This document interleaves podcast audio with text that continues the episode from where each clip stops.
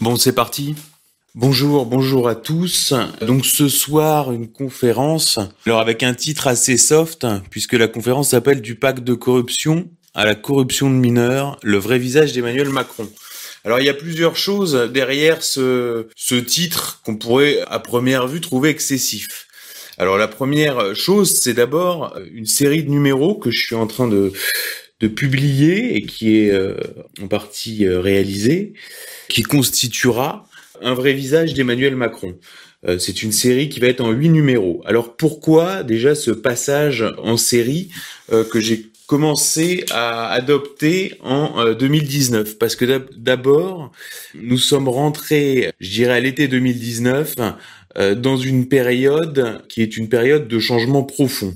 Alors j'ai parlé dans la lettre pour essayer de la définir. C'est pas c'est pas facile d'essayer d'appréhender quelque chose euh, qu'on sent à la fois profond et nouveau.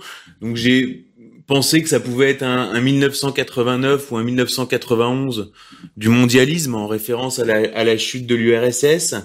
Euh, j'ai pensé que ça pouvait être euh, aussi la fin du siècle juif en reprenant l'expression de Yuris Leskin qui expliquait que ce qui caractérisait le XXe siècle, c'était qu'il avait été précisément le siècle juif et que euh, le, le 21e siècle serait peut-être autre, pourquoi pas chinois, euh, asiatique, euh, tout ça reste encore incertain. J'ai vu récemment Patrick Buisson qui disait que nous sortions de l'époque des Lumières. Donc là, lui est, est, dans une dans une perspective encore plus large. Il est sur un cycle de 250 de 250 ans et on peut même pourquoi pas imaginer que c'est la, la parenthèse ouverte avec enfin une l'époque ouverte avec l'humanisme, la réforme protestante, qui va peut-être se refermer et que nous allons changer de paradigme, peut-être avec une inversion de pôle avec l'Asie, peut-être par un retour sur sur des valeurs plus anciennes ou en, en en créant d'autres. Enfin, nous sommes à la croisée des chemins et nous, nous ne savons pas exactement euh, de quoi demain sera fait. Et à catalyser pour moi cette époque, si vous voulez, l'affaire Epstein, par exemple, est un, euh, catalyse beaucoup de choses de l'époque, c'est-à-dire le, le, le, dévoilement, si vous voulez, du nouvel ordre mondial et de ses pratiques euh, intimes. Vous avez le coronavirus, donc là, on rentre euh, dans, dans complètement autre chose, c'est-à-dire entre le discours médiatique et, la et le réel, si vous voulez, il y a un, écart qui se creuse et bientôt ces deux routes qui, qui, qui ne se qui s'éloignent. Hein, c'est pas deux routes parallèles, elles s'éloignent drastiquement. Et donc un personnage qui est Emmanuel Macron. Alors Emmanuel Macron, c'est intéressant parce que je dirais que je fais partie de ceux qui n'ont pas vu venir. Pendant la période de l'élection présidentielle, j'ai pensé que ça se casserait la gueule parce que je raisonnais en, par analogie en disant pourquoi lui réussirait là où le Canuet a raté, pourquoi lui réussirait là où Barre a raté, là où Delors a raté, là où Roca a raté, et puis à droite on pourrait euh, on pourrait citer euh, Balladur ou, ou des, des, espèces de, de centrisme d'affaires euh, qui avaient toujours raté en France. Et force est de constater que je me suis trompé, d'autant que j'ai pensé jusqu'au bout avoir eu raison, puisque à l'avant-veille de l'élection présidentielle, je reçois un sondage qui correspondait, euh, sondage du ministère de l'Intérieur, qui était des remontées de terrain préfectorales et qui me donnait Macron quatrième, ce que confirmaient à l'époque tous les sites de big data qui eux avaient prévu la victoire de Fillon, avaient prévu la victoire de Trump avait prévu le Brexit. Donc déjà, il y avait une première anomalie. Et je me suis repenché sur la question avec l'élection américaine, où là, euh, c'est une élection euh, fraudée de manière flagrante, je dirais, euh, comme on voit euh, en Afrique, ou comme on a même pu voir en Europe dans l'immédiate après-guerre, par exemple en Italie, quand les Italiens ont voté pour la monarchie et qu'ils ont eu la République. Vous voyez, donc, on rentre dans un cycle d'élections truquées et dans une d'une mise entre parenthèses de la démocratie telle qu'on la connaît. Alors cela dit, euh, il faut bien avoir en tête que la démocratie telle qu'on la connaît, euh, nous, nous la connaissons, les Anglais la connaissent, les Américains la connaissent de longue date, mais si on prend nos voisins immédiats, euh, l'Allemagne de l'Est, par exemple, bah, c'est euh, les années 90. L'Espagne, c'est la fin des années 70. Le Portugal, c'est la fin des années 70. Donc en fait, c'est un système extrêmement réduit dans le temps et dans l'espace. Et donc, il n'est pas du tout impossible qu'on en sorte. Et donc, je me suis dit, est-ce que Macron est pas est pas là pour rester finalement? Et je me je me suis souvent dit, il finira pas son quinquennat quand il y a eu les gilets jaunes, quand il y a eu tas d'événements.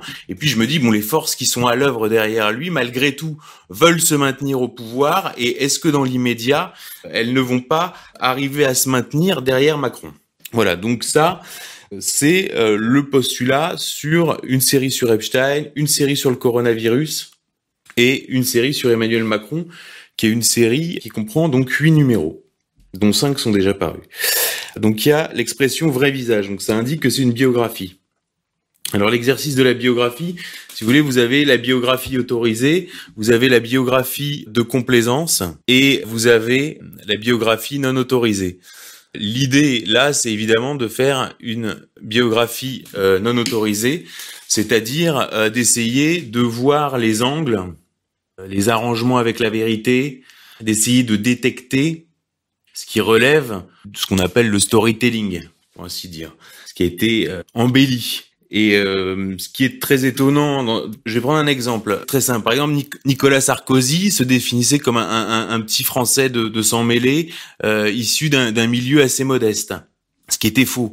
Il était issu plutôt de la bonne bourgeoisie. Mais si vous voulez, dans sa perception d'enfant comme fils de divorcé dans les années 60, avec des parents qui étaient hongrois et euh, juives de Thessalonique, lui se sentait effectivement en rupture par rapport au milieu de l'Ouest parisien de l'époque. Donc si vous voulez, c'est pas vrai ce qu'il dit, mais il a pu le ressentir comme ça.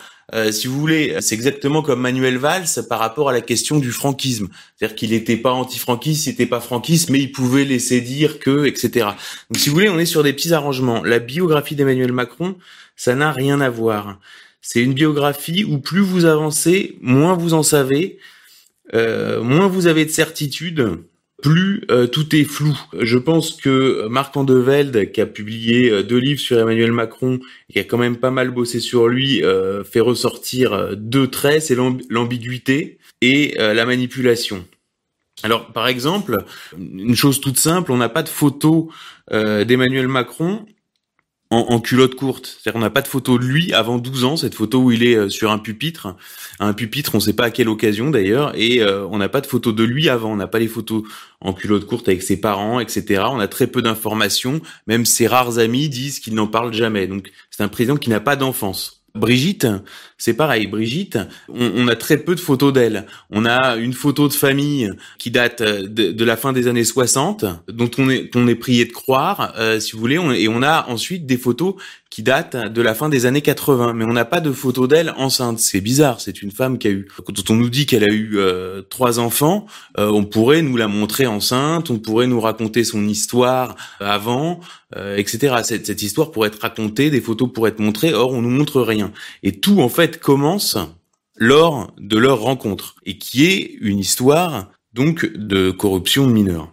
Alors je vais donner un exemple sur, sur les choses euh, très étranges qu'on peut lire euh, dans la presse sur Emmanuel Macron. Alors là, je, prends un exemple, c'est un article du Parisien, euh, du Parisien, du Monde, du 10 novembre 2018, qui est publié deux ans après le décès d'Henri Herman. Donc cet article s'appelle Le vieil homme et le futur président.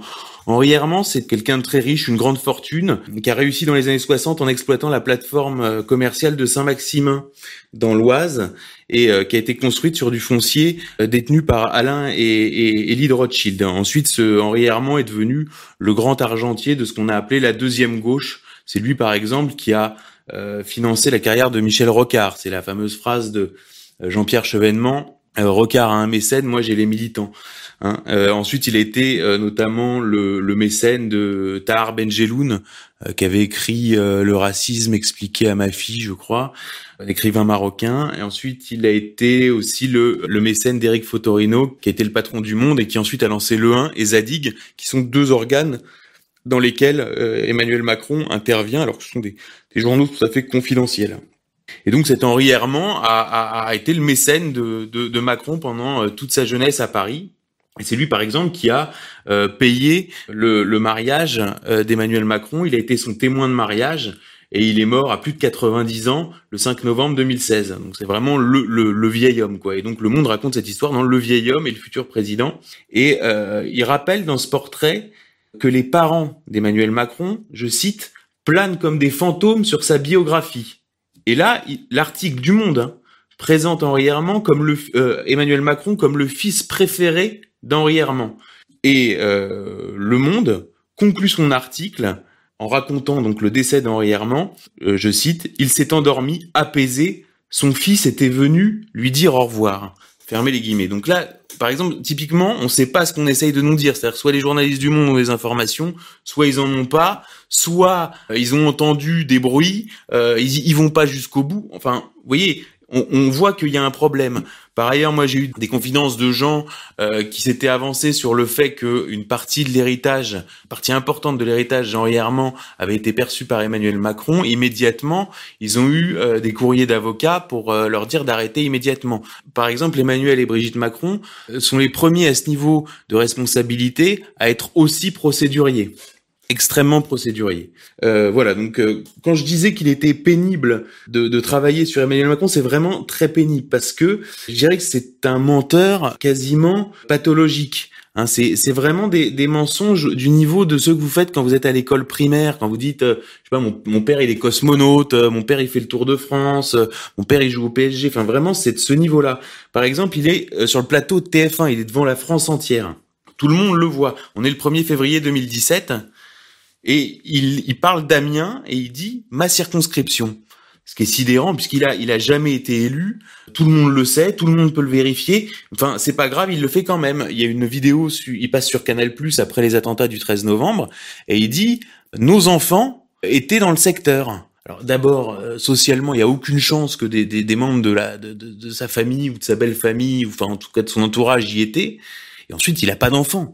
Enfin, je veux dire, c'est extrêmement bizarre. Par exemple, tout le monde euh, dans, le, dans le petit Paris, euh, ce que Jean-Pierre Jouillet appelle le petit Paris, a, cru jusqu'en 2012 qu'il était normalien.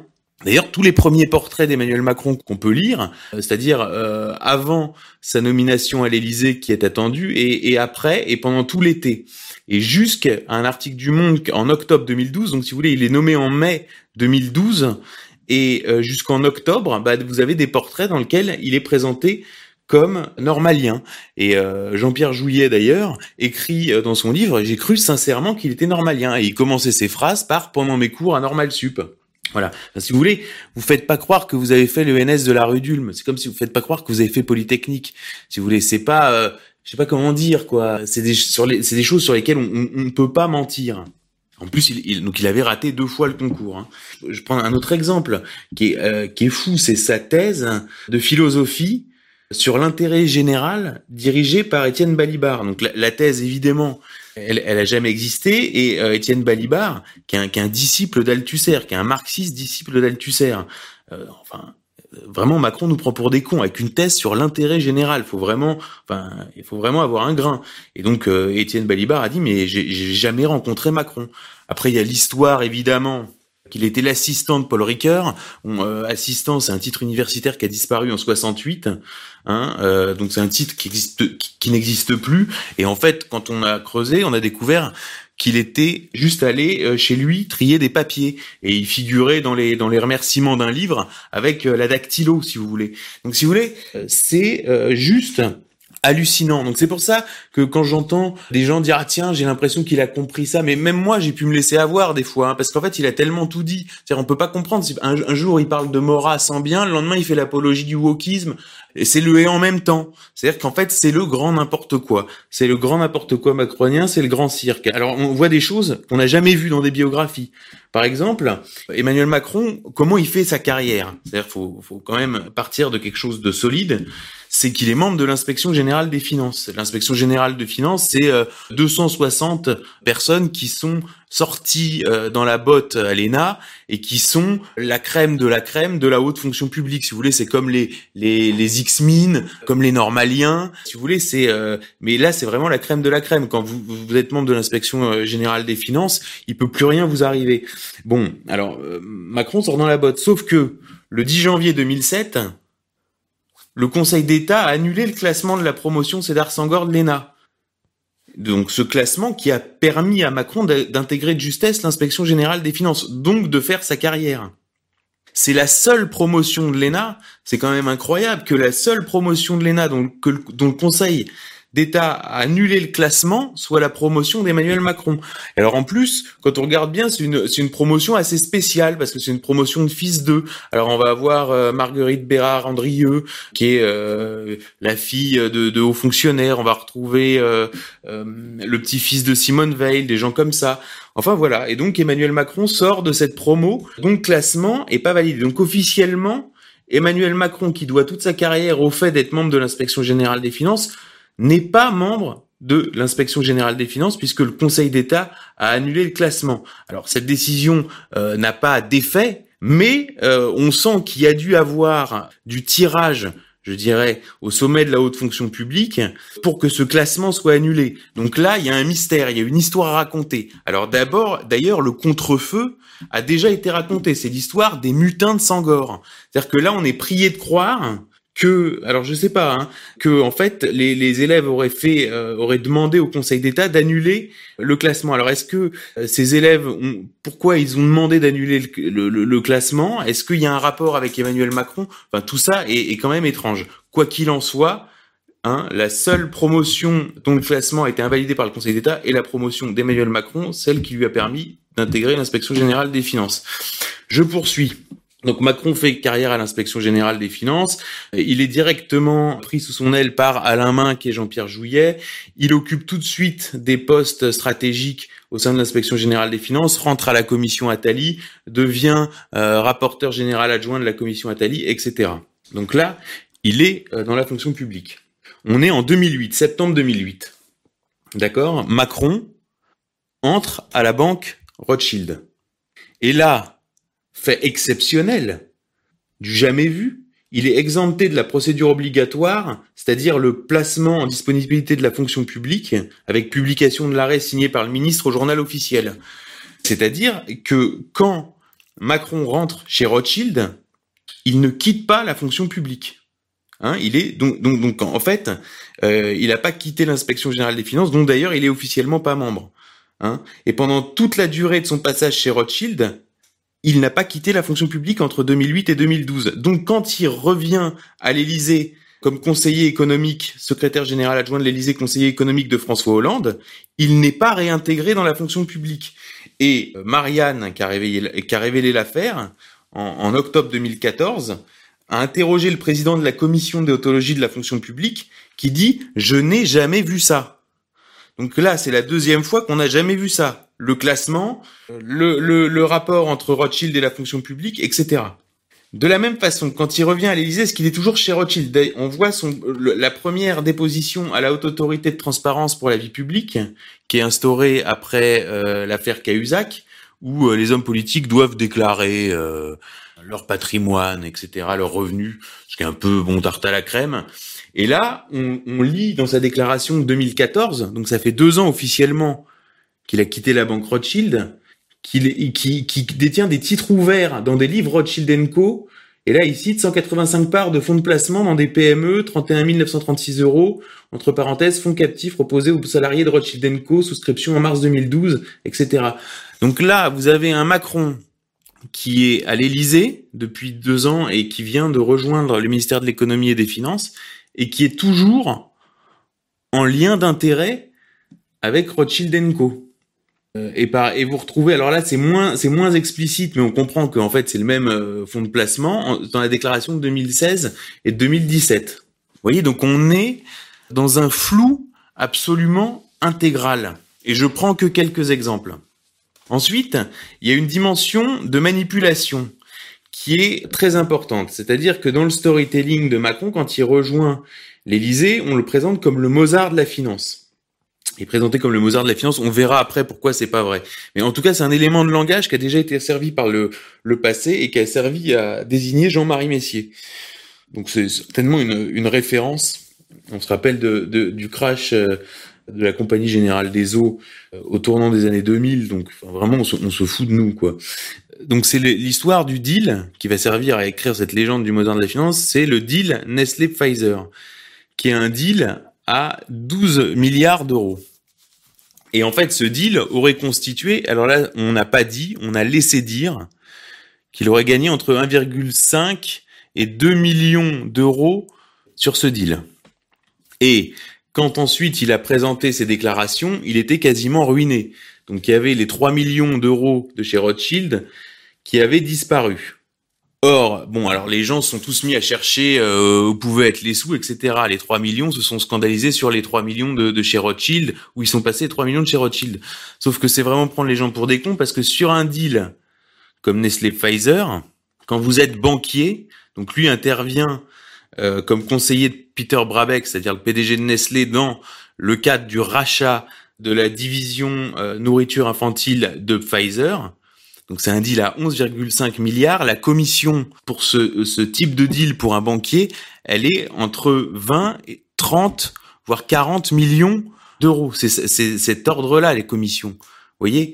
Donc on prend vraiment les gens pour des cons. Donc il y a au moins 20 millions d'euros de, de commissions.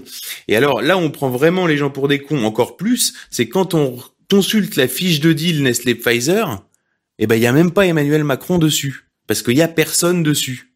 Donc en fait, vous avez un, mensonge à plusieurs niveaux. Ça veut dire d'abord les 3 millions de chez Rothschild, ils ont disparu. Ensuite, c'était pas 3 millions, c'était 20 millions. Et en fait, il était même pas sur le deal. Vous voyez? Donc vous avez comme ça des à chaque fois que, vous étudiez un, pan de la biographie d'Emmanuel Macron, vous tombez sur ce genre de problème. C'est-à-dire pas une, deux, trois, quatre couches de mensonges. Alors après on a de la, manipulation plus simple. Par exemple, euh, en 2010, Jean-Pierre Jouillet qui, est, euh, qui était secrétaire général euh, de l'Élysée sous François Hollande, qui est le meilleur copain de François Hollande, qui d'ailleurs a un point commun avec Macron, c'est qu'il doit sa place à l'inspection au fait que Hollande lui ait laissé sa place à l'inspection parce qu'Hollande n'était pas, était, jamais été un type en fait très compétitif et lui, bon, il, voulait se contenter de la, Cour des comptes et il a dit à Jean-Pierre Jouet, tiens, bah rejoins euh, l'inspection, je te laisse ma place au classement, ce qu'ils appellent l'amphigarnison, c'est-à-dire le moment où euh, ils choisissent leur corps d'affectation. Les énarques choisissent leur corps d'affectation en fonction de leur classement. Jean-Pierre Jouillet peut être considéré comme le meilleur copain, sans doute avec Jean-Pierre Mignard de François Hollande. Et donc, euh, en 2010, Jouillet est convaincu de présenter Macron à Hollande, et euh, ni Macron ni Hollande ne le démentent. Sauf que ce qu'ils savent, euh, ce que ce que c'est pas Jouillet, c'est qu'Hollande et, Macron se sont déjà rencontrés chez Attali, chez Jacques Attali, deux ans plus tôt. Deuxième exemple. On est en 2012, le lendemain de l'élection présidentielle, et là, Jean-Pierre Jouillet va voir Hollande et lui dit est-ce que tu, tu faudrait que tu prennes Macron? Il est vraiment bon Macron. Sauf que ce que c'est pas Jouillet, c'est que euh, dès le mois de janvier 2012, euh, le recrutement de Macron a été négocié par François Repsamen, qui a été envoyé chez Bernard Attali et les réseaux, donc le frère jumeau de Jacques Attali, et tous les réseaux que qu'incarne parfaitement Bernard Attali ont grosso modo dit on soutient François Hollande à condition que euh, Macron soit conseiller euh, de François Hollande à l'économie. Donc en fait, le, recrutement était déjà fait euh, cinq, cinq mois plus tôt. Pareil en 2014, donc pour la troisième fois, Jean-Pierre Jouillet est convaincu d'avoir obtenu la nomination de Macron à Bercy. Et Le Monde, dans un article sur sur sur Emmanuel Macron, explique que à cette époque, Macron est toujours cornaqué dans l'ombre par Attali et Alain Minc. Donc vous voyez, on est sur chaque étape sur du mensonge. Alors ce qui est sûr, c'est que on voit un personnage qui est capable de tenir absolument tous les discours, qui est quand même capable de faire croire euh, aux uns et aux autres qui peut être un allié. On l'a vu faire un peu la, la roue devant Poutine, on l'a vu faire la roue devant les Iraniens. Au bout d'un moment, il s'est même mis à parler de l'État profond. Enfin, vous voyez, il couvre le champ intégralement. C'est-à-dire, il fait de, de, de Philippe de Villiers jusqu'au wokisme il peut tout faire. Donc c'est un, un, un contenant, c'est pas un contenu. Et il peut tout contenir. Vous voyez, et on voit euh, malgré tout cet enchevêtrement de mensonges, euh, ce que le Wall Street Journal a appelé euh, une ascension programmée. C'est-à-dire que vraiment, on a, il donne l'impression d'avoir été fabriqué en laboratoire et euh, effectivement d'être intégralement piloté et programmé. Et, ça sourcé par le Wall Street Journal euh, voilà. Alors euh, je vais citer donc là on commence à, à, voir Macron au pouvoir et je vais citer deux citations qui résument à peu près son action à la tête de la France. Deux citations de journalistes de gauche hein. le premier donc Marc Vandevelde dans le Grand Manipulateur écrit derrière sa posture hyper présidentielle, Macron continue souvent de se comporter comme un banquier d'affaires. Avec son secrétaire général Alexis Collère, il s'est attaché dès son arrivée à intervenir directement sur différents mécanos industriels. Énergie, privatisation, médias, armement, le président agit sur bien des dossiers sensibles à l'ombre des portes dorées de l'Élysée et sans aucun contrôle. Jamais ces sujets ne sont réellement débattus dans l'espace public, ni dans les médias, ni au Parlement, devenu une simple chambre d'enregistrement. Ils sont pourtant cruciaux quant à l'avenir de la France. Ce jeune président qui promeut les va-et-vient entre public et privé, entre hautes fonctions publiques et grandes multinationales, semble particulièrement ambivalent quant à la notion d'intérêt général. Derrière les belles paroles, les beaux discours, de nombreuses décisions sont prises uniquement en fonction des intérêts de lobby. Maintenant, je cite Martine Orange, citation plus courte de Mediapart, mais qui recoupe euh, assez bien.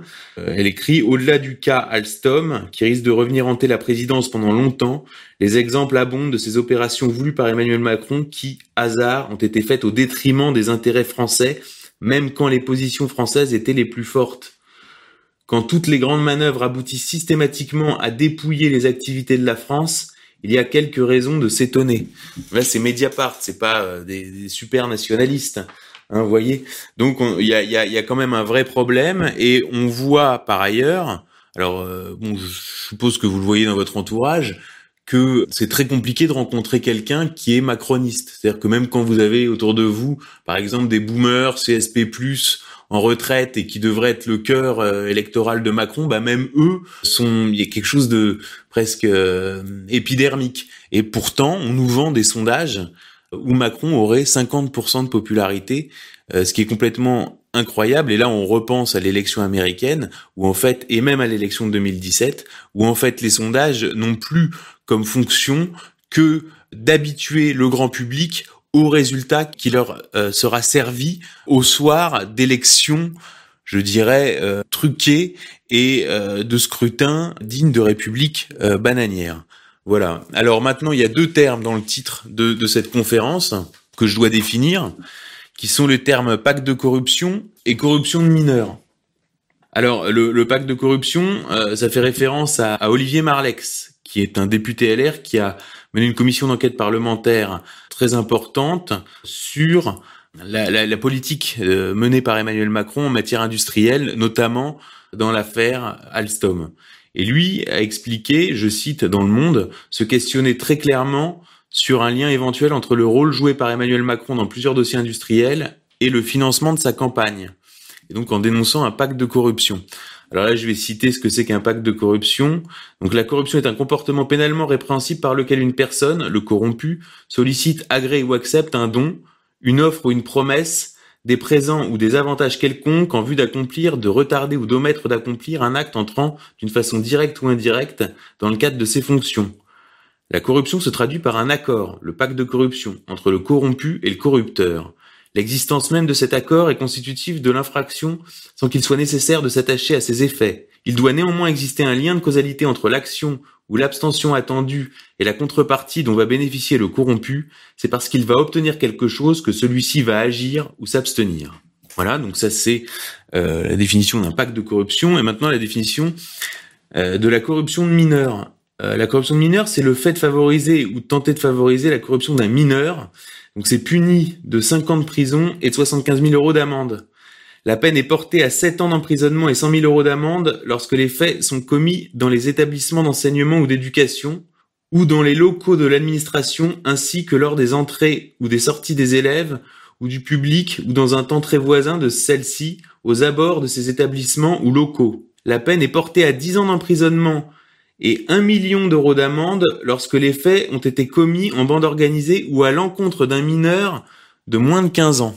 Voilà, donc là, on a les deux angles qui se dégagent de la biographie d'Emmanuel Macron et qui sont deux choses sûres, parce que il euh, n'y a, pas beaucoup de choses sûres dans, dans, la biographie euh, d'Emmanuel Macron, il n'y a pas beaucoup de faits établis. On a, c'est vraiment euh, plus vous avancez, plus le sol se dérobe sous vos pieds, plus vous avancez, plus vous poussez les murs, moins vous, il y a de murs porteurs, tous les murs s'effondrent. Enfin, il y a rien qui tient. Et après, vous vous mettez à creuser pour voir s'il y, a des fondations et vous les trouvez jamais. Donc, c'est une bio complètement incroyable.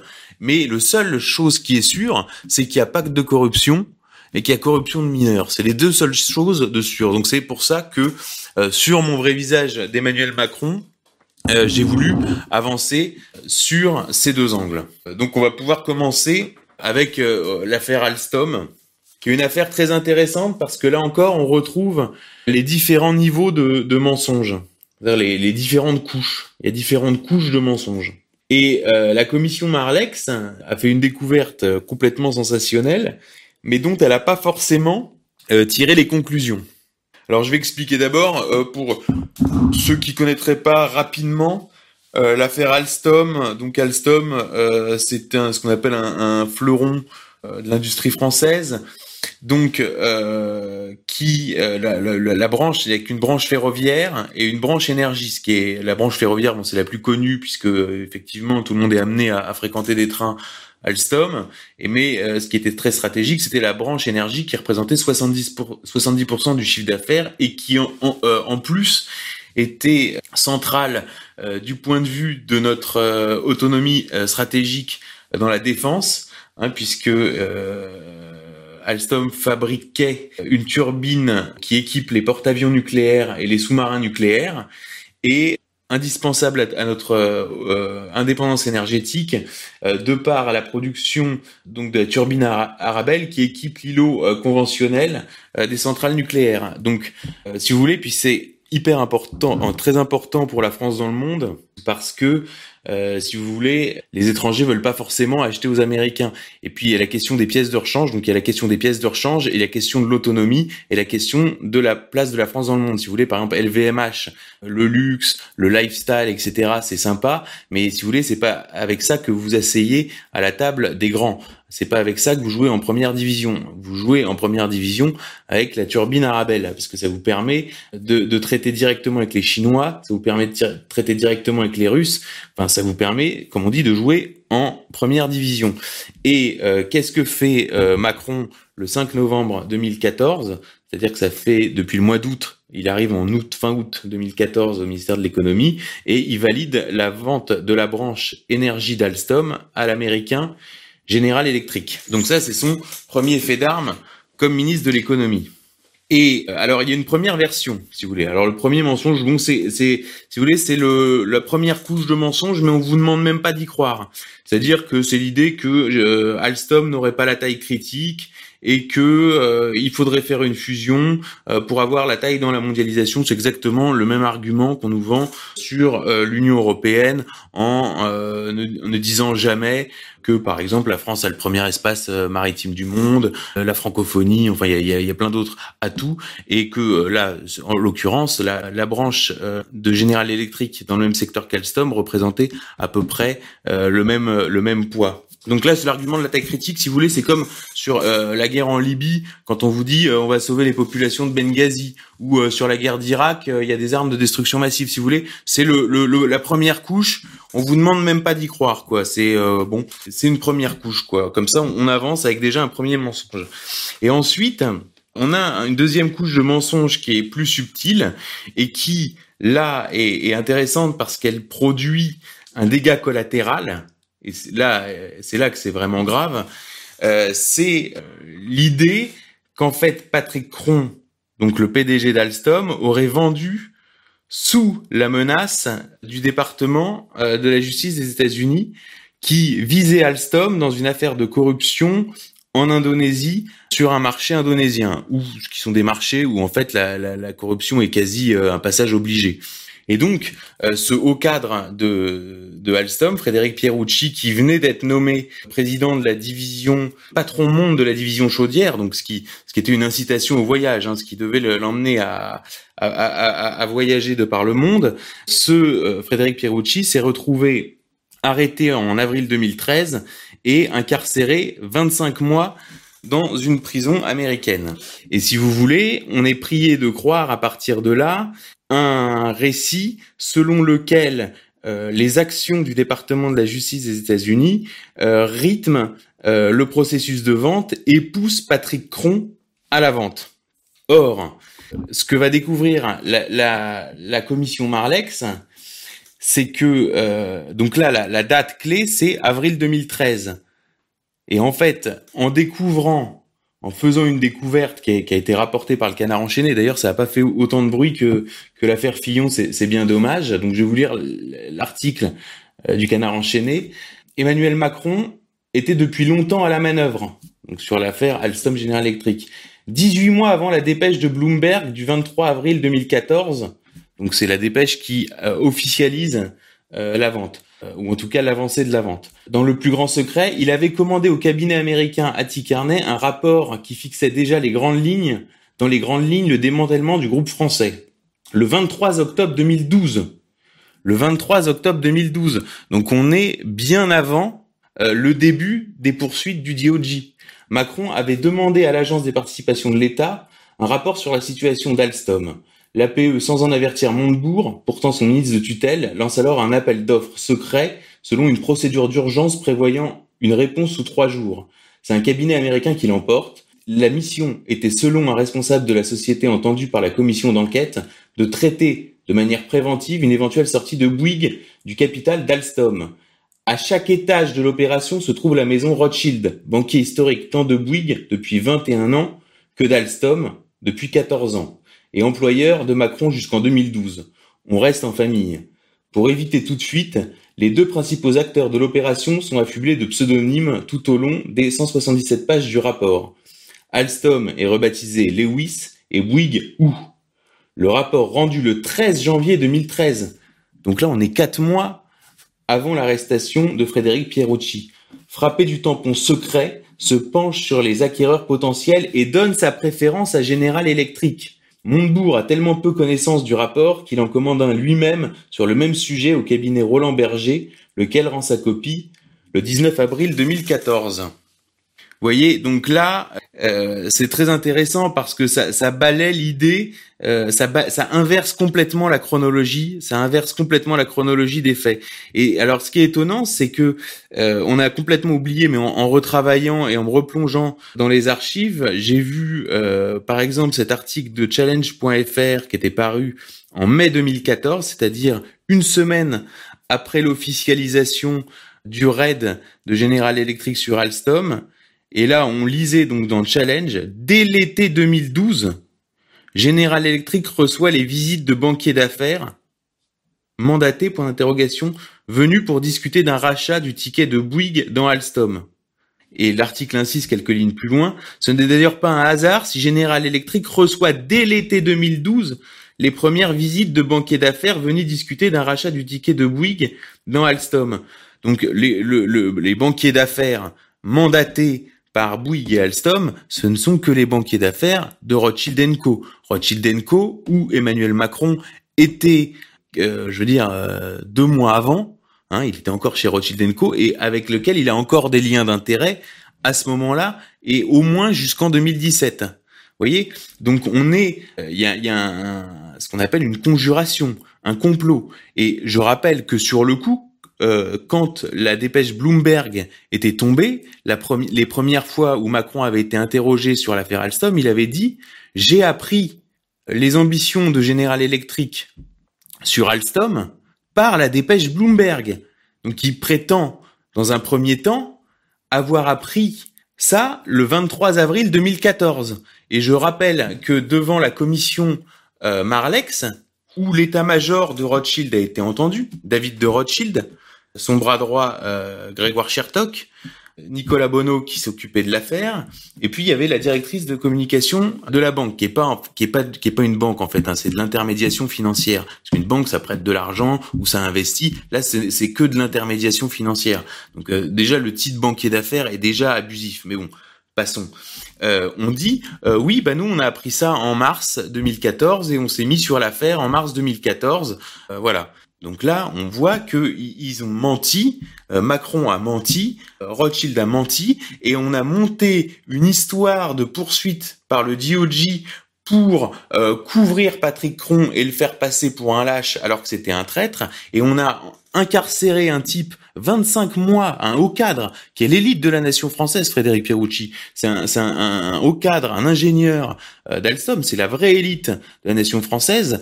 Ils l'ont fait incarcérer 25 mois dans les prisons de haute sécurité de la de la côte est, qui sont des qui sont le c'est le le goulag quoi. C'est c'est à dire que le, travail est rémunéré 10 cents de l'heure. Euh, il raconte un truc complètement sidérant. Enfin, on est vraiment dans, dans les séries américaines quoi. Il raconte donc euh, vous êtes au milieu des gangs ethniques, il y a les suicides, les meurtres, etc. Enfin, le type il est vraiment au fond du trou et il raconte par exemple que vous êtes obligé d'acheter des gobelets parce qu'en fait, ils ne vous donnent de l'eau que sous forme d'eau chaude ou sous forme de glaçons de façon précisément à ce que vous soyez obligé d'acheter sans arrêt parce que c'est des prisons euh, des prisons privées détenues par des fonds de pension et donc du coup vous êtes obligé de tout acheter. Enfin vous êtes en plus raquetté quoi et qui pratiquent euh, l'esclavage euh, l'esclavage moderne. Donc enfin c'est un truc absolument scandaleux et ce type a été mis en prison dans le cadre d'une dans, dans, dans, le cadre d'une opération enfin c'est un, un décor. C'est-à-dire pour donner un décor et dédouaner faire passer en fait les traîtres, les traîtres, parce que ça s'appelle de la haute trahison, pour de simples lâches. Voilà. Euh, même si eux le nient, même si eux nient précisément, eux vont nier et vont rester sur la première version, la version de la taille critique. Hein, eux restent sur leur première version pour justement créer un sas où les gens vont se focaliser sur la deuxième version. Et, le, drame précisément, c'est que la commission de Marlex est jamais sortie de la deuxième version, c'est qu'elle a jamais tiré les conclusions de l'inversion chronologique que généraient euh, ces révélations. Et voilà, c'est-à-dire c'est l'idée du labyrinthe, qui est une image euh, totalement atalienne, quoi. C'est-à-dire que euh, les types sont pris dans, dans un labyrinthe et sont incapables de voir la manipulation. D'ailleurs, alors là, je vais citer Andeveld aussi qui parle de cette affaire. Il dit après l'officialisation des tractations entre Patrick Cron et Jeffrey Melt, donc euh, Patrick Cron, PDG d'Alstom, et Jeffrey Melt, PDG de General Electric, ouvrez les guillemets, Emmanuel Macron usait beaucoup de second degré. En fait, il prenait clairement Montebourg pour un con. Donc Montebourg, ministre de l'économie au début de l'affaire, qui tentait de s'opposer au rachat par General Electric. Donc Emmanuel Macron usait beaucoup de second degré. En fait, il prenait clairement Montebourg pour un con. Se souvient un ancien conseiller de l'ancien ministre. Euh, ouvrez les guillemets, de toute manière, le mariage se fera avec General Electric, confie alors Macron à un proche. La banque conseil de Bouygues, Rothschild, se fait alors un malin plaisir de transmettre des notes à son ancien associé. Donc là, vous êtes dans quelque chose d'absolument je veux dire, c'est c'est c'est d'une gravité. Enfin, dans n'importe quel autre pays, il faut quand même comprendre que dans un pays qui serait tenu, quoi qu'on en pense, les individus seraient jugés. Ça, ça s'appelle de la haute trahison. Alors pourquoi ah, Ça c'est intéressant. Pourquoi euh, Patrick Cron Alors d'ailleurs, Patrick Cron, quand il dit je n'ai pas agi sous pression du DOJ, en fait, il ment pas. C'est ça qui est intéressant, c'est que le, les trois couches de mensonges font que euh, ceux qui ont dépassé la première couche vont essayer de rabattre Patrick Cron euh, sur la deuxième, alors que lui est déjà dans la troisième. Et pourquoi il reconnaîtra jamais la deuxième? C'est parce que en fait, quand on regarde, alors c'est pareil, c'est un article de challenge qui a été qui a supprimé, voyez, et qui souligne, qui rapporte des, des délits d'initiés. Hein, alors, je cite, donc dans une, euh, donc c'est un article supprimé, hein, donc je, rapporte ce qui, ce qui était dit. Donc quand euh, les, poursuites du DOJ sont révélées à la fin mars 2014, le cours d'Alstom chute de 4,87%. Euh, Et là, euh, Challenge note de bien étranges mouvements qui entourent la dépêche de Bloomberg révélant cette fois la vente d'Alstom à General Electric. Ouvrez les guillemets. Le titre Alstom s'est réveillé dès le 16 avril et s'est affolé le 23 avril. Donc là, vous avez, il se réveille le 16 avril et le 23 avril, c'est la publication de la dépêche. Donc là, vous avez 16, 17, 18, 19, 20, 21, 22, 23. Donc vous avez une semaine avant, avant la publication de la dépêche, le titre s'est réveillé. Donc ça veut dire qu'il y a des initiés. Avec une hausse de 4% dans un volume anormal de près de 6 millions d'actions. 6 millions d'actions. Alors, qui était au courant avant le 24 avril? Point d'interrogation. Donc là, c'est challenge, hein, c'est pas euh, Xavier Poussard. Hein. Alors, qui était au courant avant le 24 avril Point d'interrogation? Les PDG d'Alstom et General Electric, bien sûr, avec leurs gardes rapprochés, certains administrateurs, les banquiers d'affaires, Rothschild, Bank of America Merrill Lynch, Lazare, Crédit Suisse, des avocats notamment chez Bredin Prat et Darrois. Donc voilà. Là, on y est quoi. C'est-à-dire que vous avez tout.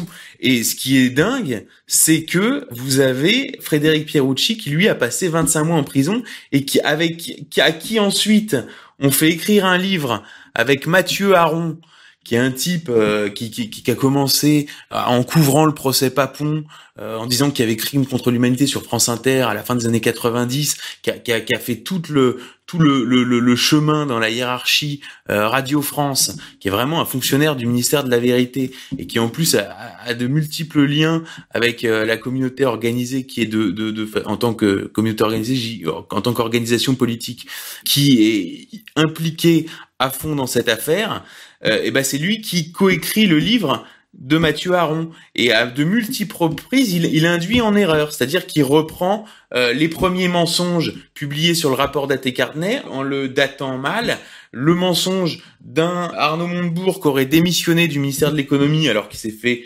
limoger, etc., etc. Donc, si vous voulez, euh, Frédéric Pierucci, lui, est dans l'incapacité de comprendre ce qui lui est arrivé. Alors, et puis, la plupart des acteurs ont, ont quelque part pas intérêt à comprendre parce que euh, on rentre effectivement dans l'indicible. Voyez. Alors, si on veut comprendre pourquoi il fallait vendre, il fallait vendre la branche énergie d'Alstom, c'est-à-dire l'indépendance énergétique et l'autonomie stratégique, et euh, la place euh, de la France en première division dans le concert des nations, pourquoi il fallait absolument s'en débarrasser après la réintégration de la France euh, dans le commandement intégré de l'OTAN, après des, tas d'opérations en fait. Hein, mais si vous voulez, celle-là, elle est quand même euh, un peu un peu fort de café, si vous voulez. Et alors euh, pourquoi? Bah, Parce que là, on, je me suis référé à des documents. Alors ce qui est intéressant, c'est que celui qui a vendu la mèche, dans un documentaire qui a été diffusé le soir sur LCP et qui a quand même été primé par le Sénat, un documentaire euh, qui est passé vraiment euh, en fin de soirée. Hein. Euh, je veux dire, ils n'ont pas eu droit à envoyé spécial, pas eu droit à complément d'enquête. non, ils ont eu droit à LCP à je ne sais quelle heure. Enfin bref. Et donc Alain Juillet, qui était directeur du renseignement à la DGSE, a expliqué que toutes les grandes affaires qui mettaient aux prises des entreprises stratégiques françaises avec le département de la justice étaient des entreprises qui étaient en, en, commerce avec l'Iran. Hein Alors là, ça devient, ça devient intéressant. Et dans euh, les WikiLeaks, qu'il faut absolument euh, consulter parce que c'est un outil de travail que les gens utilisent trop peu, on a ce qui s'appelle les Global Intelligence Files. Et dans ces Global Intelligence Files, vous trouvez une correspondance interne à Stratfor. Alors Stratfor, c'est un cabinet d'analyse qui est lié à la CIA et qui se s'auto-présente comme la CIA fantôme ou la CIA euh, clandestine.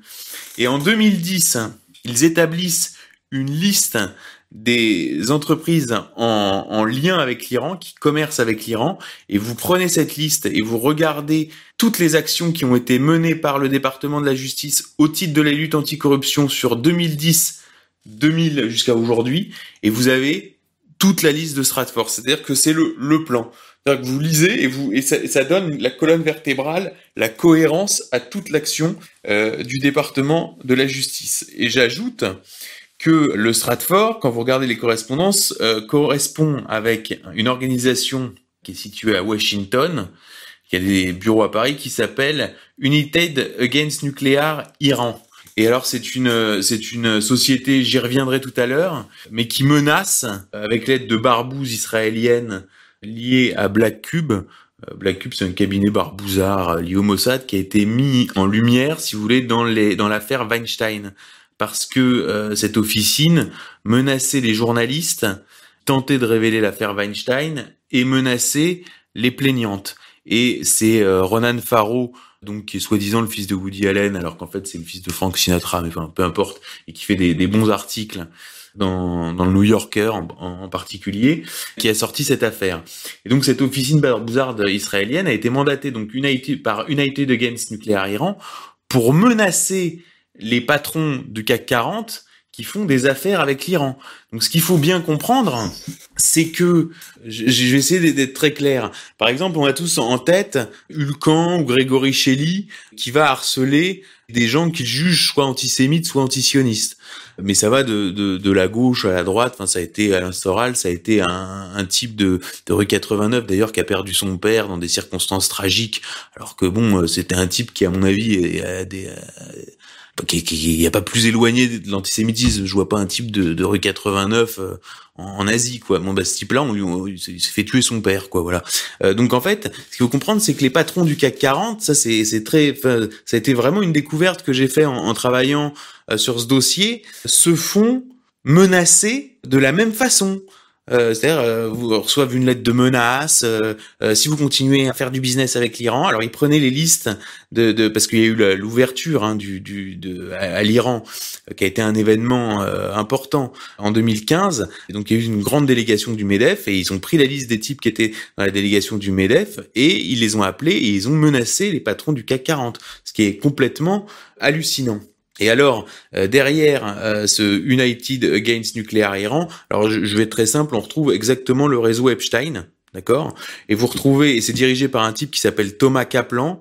Alors vous googlisez Thomas Kaplan, les gens ne connaissent pas du tout, mais euh, vous googlisez, alors vous tombez que le type c'est un collectionneur de Rembrandt et un défenseur, de, un militant écologiste qui défend les félins voyez? Alors c'est quand même hallucinant. Et alors vous creusez un peu, et là vous découvrez en fait toutes des, officines euh, liées au Mossad, et surtout que il a un conseil consultatif dans son ONG de défense des félins. Vous allez retrouver un gars du Mossad qui a été mêlé dans une affaire euh, liée à la disparition, on va dire, d'un cousin de Thomas Kaplan avec qui il était en procès. Donc le type a été déclaré mort. Donc enfin, on est, quand même on est on est face à des, des, tueurs à gages quoi. Euh, et dans cette officine, vous retrouvez Aurélien Le Chevalier, qui était le Sherpa d'Emmanuel Macron et qui a été membre de sa promo.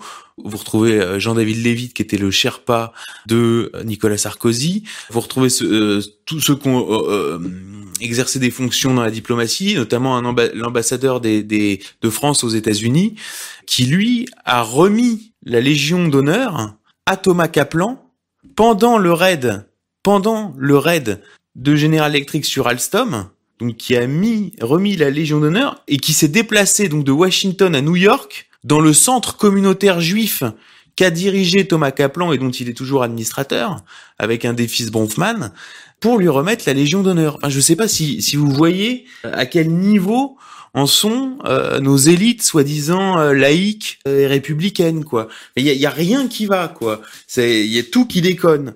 Et, et, ça c'est vraiment euh, là je vous dis c'est vraiment la partie émergée de l'iceberg quoi. Donc voilà. Alors sur ce, ce qui est intéressant, c'est que Macron, lui, dès son arrivée à l'Élysée, a joué à fond la carte, genre je suis le copain des Iraniens, en prenant le contre-pied de Donald Trump qui lui avait cassé l'accord. Alors cela dit, euh, il a envoyé un signal, d'ailleurs qui est assez euh, remarquable, qui est le signal du triomphe de Mardoché. Je m'explique.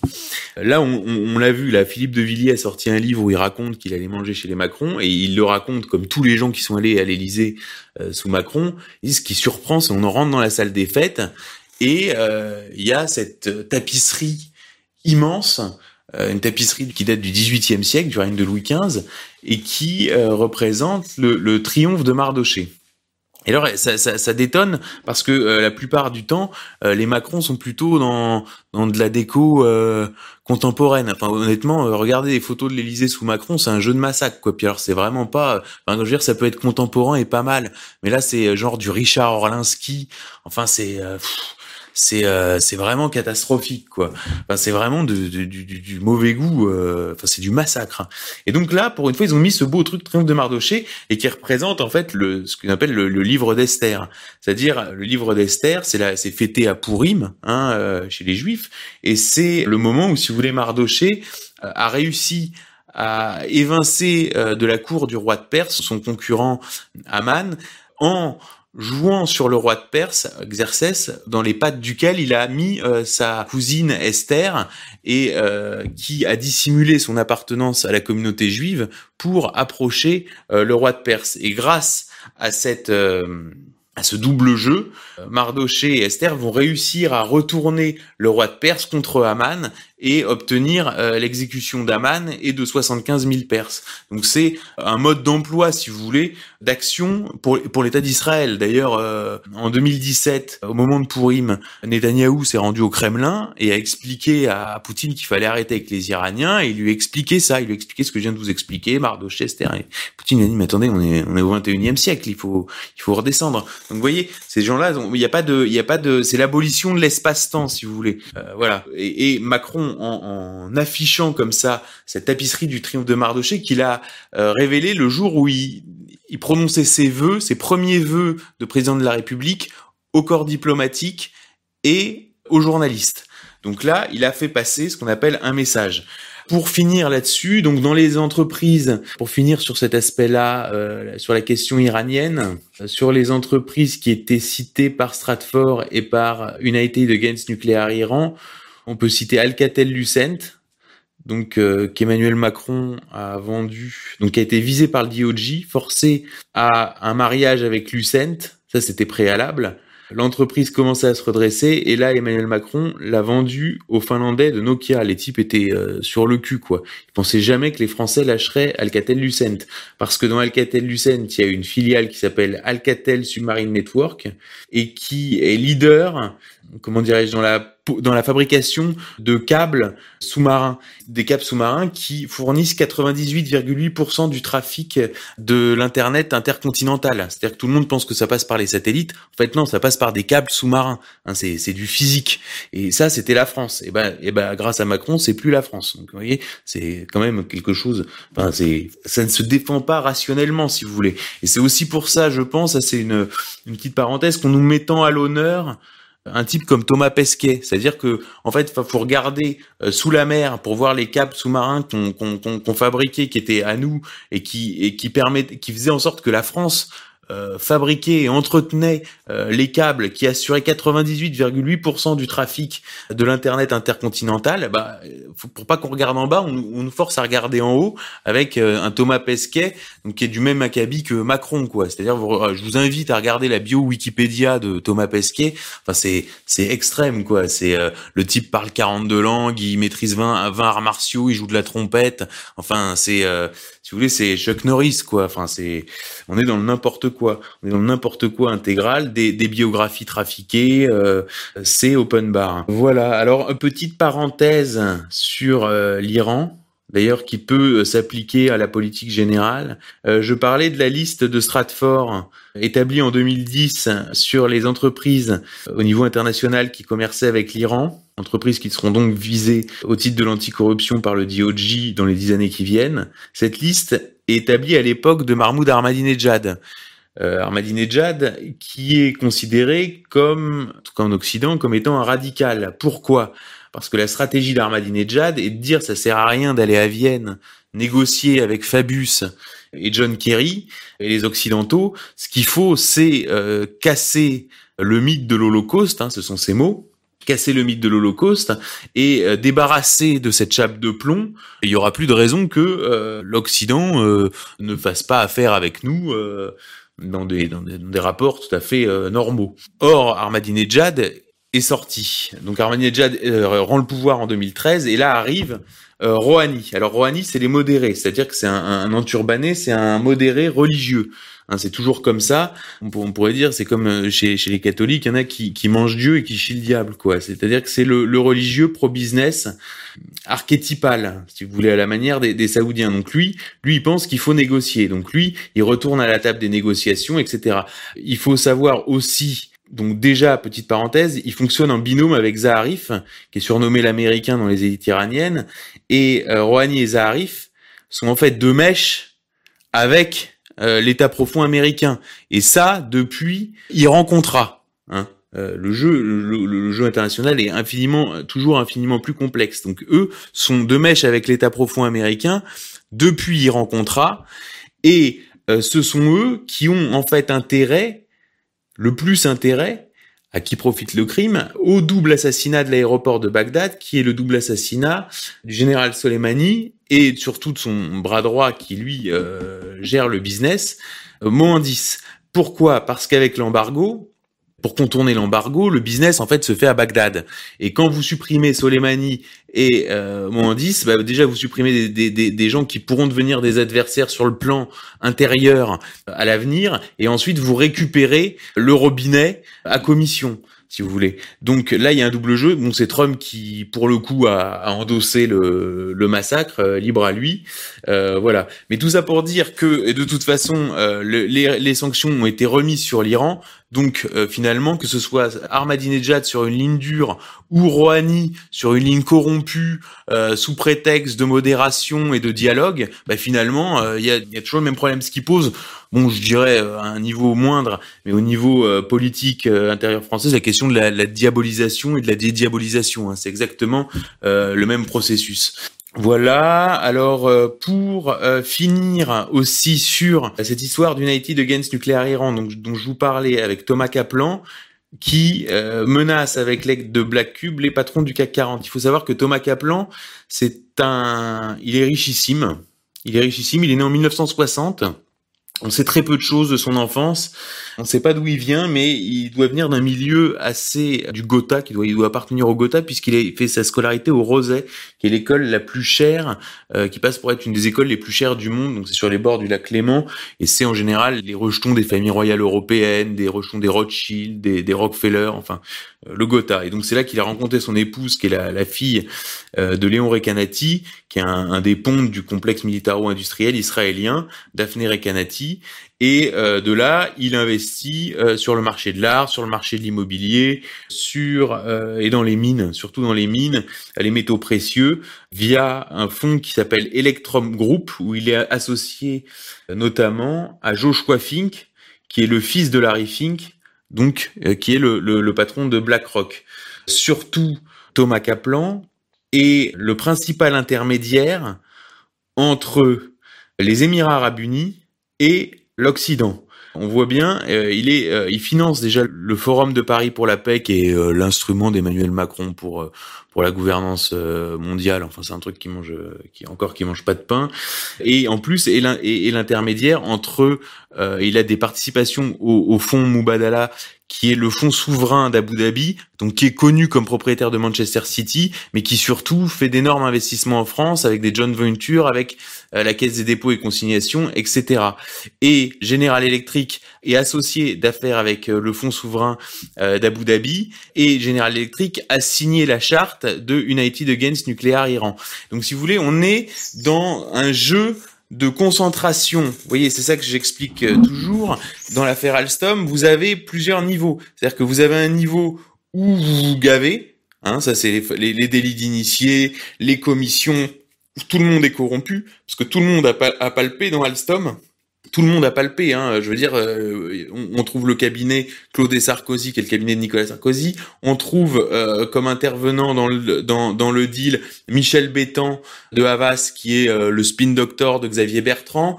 On trouve côté General Electric, côté Alstom puis General Electric, le mari de Valérie Pécresse. Enfin, si vous voulez, on trouve Stéphane Fuchs, donc là ça mène au réseau Vals. On trouve le, le gendre de Olivier Schramek qui passe de l'agence des participations de l'État à Lazare en cours d'opération. On trouve euh, David Azema, alors lui, il est président de l'agence des participations de l'État, chargé de négocier l'entrée au capital d'Alstom, et lui passe à euh, Bank of America Merrill Lynch au milieu du deal. Alors lui, ça renvoie plus au réseau euh, Richard Pépi, Richard Descoings, Guillaume Pépi, c'est-à-dire les réseaux homosexuels de la haute fonction publique. Enfin, vraiment, tout le monde a été arrosé jusqu'à Clara Guémard, qui est euh, la fille du professeur Lejeune. Donc là, on est dans les réseaux euh, catholiques et Opus Dei, euh, qui est l'épouse de, de, Hervé Guémard. voilà. Donc ancien ministre de l'économie qui avait qui avait dû démissionner assez rapidement dans une sorte d'affaire Fillon avant l'heure d'ailleurs.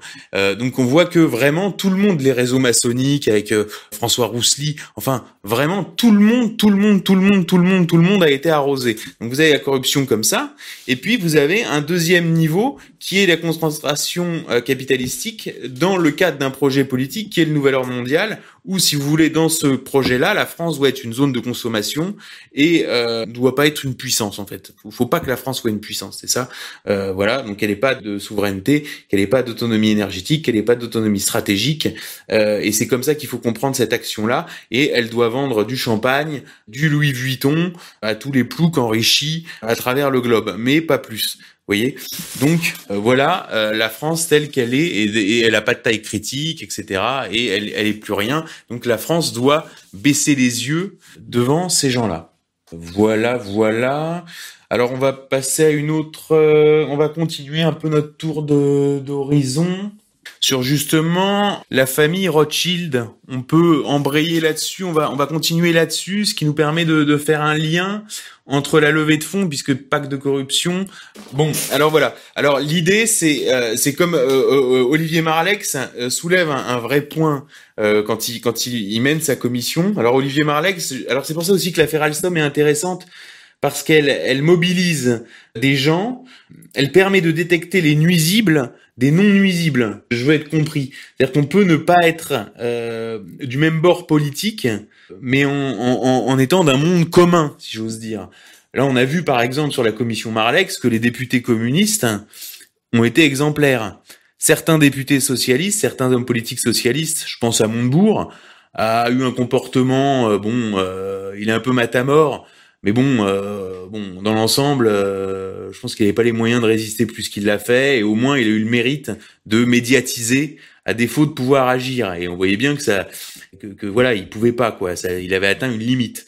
Même chez les écolos, par exemple, Delphine Bateau, a été vachement bien. Euh, du côté de l'UMP, là vous voyez bien les, la droite affairiste, des gaullistes un peu traditionnels, bah, comme Marlex, Miard, etc. Donc il y a des, vous voyez, puis après vous avez euh, Florian Philippot qui a parlé du sujet. Bon, Marine Le Pen n'avait pas beaucoup révisé le dossier pendant le débat, c'est un peu triste, mais si vous voulez, ça, ça permet de séparer disons les ennemis de la France, je peux pas dire autrement, euh, des gens qui ont encore un peu quelque chose à foutre quoi. Donc c'est pour ça que cette affaire me paraît intéressante et là et on voit très bien même Mediapart, des journalistes de Mediapart qui sont des, des trotskistes. Hein, et ben même à Mediapart qui sont des trotskistes, vous avez quand même des gens qui ont vraiment fait le boulot. On voit Marianne, Marianne a fait le boulot quand même sur l'affaire. On voit les médias aussi hein, qui ont relayé. Euh, le canard enchaîné a un peu relayé. Marianne a un peu relayé. Alors ça, ça, ça pas été repris sur BFM, hein, ça a été repris. Euh, mais voyez par exemple, euh, Le Point, vous avez rien, euh, l'Obs, vous avez rien, l'Express, vous avez rien, Libé, Le Monde, vous avez presque rien. Vous voyez, Le Monde, bon, a fait quand même parce que ils sont un peu obligés, mais il n'y a pas eu de, enfin ils ont pas poussé quoi, ils ont pas, ils ont pas enquêté. Le Figaro, rien. Le Figaro, rien.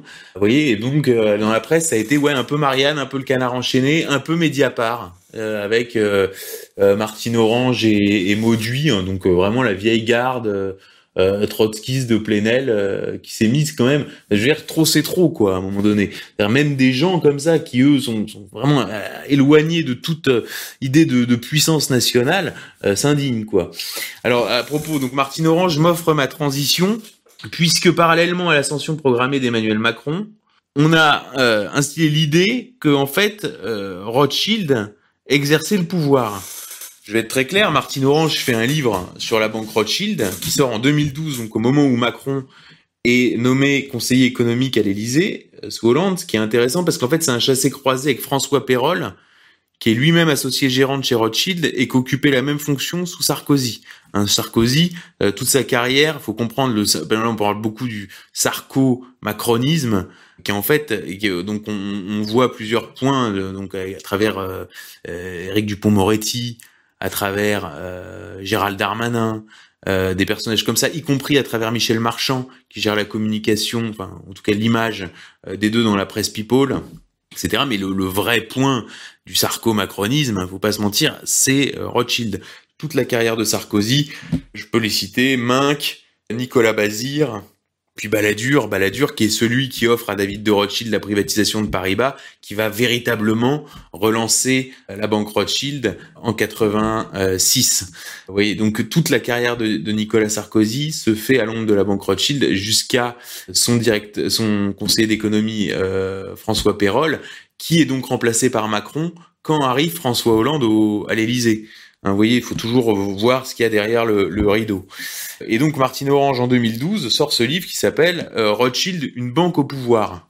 Donc le titre est explicite. On peut pas faire plus explicite. C'est édité chez Albin Michel. Vous voyez, c'est pas euh, Facta euh, machin. C'est pas un truc antisémite. C'est chez Albin Michel. Rothschild, une banque au pouvoir officielle.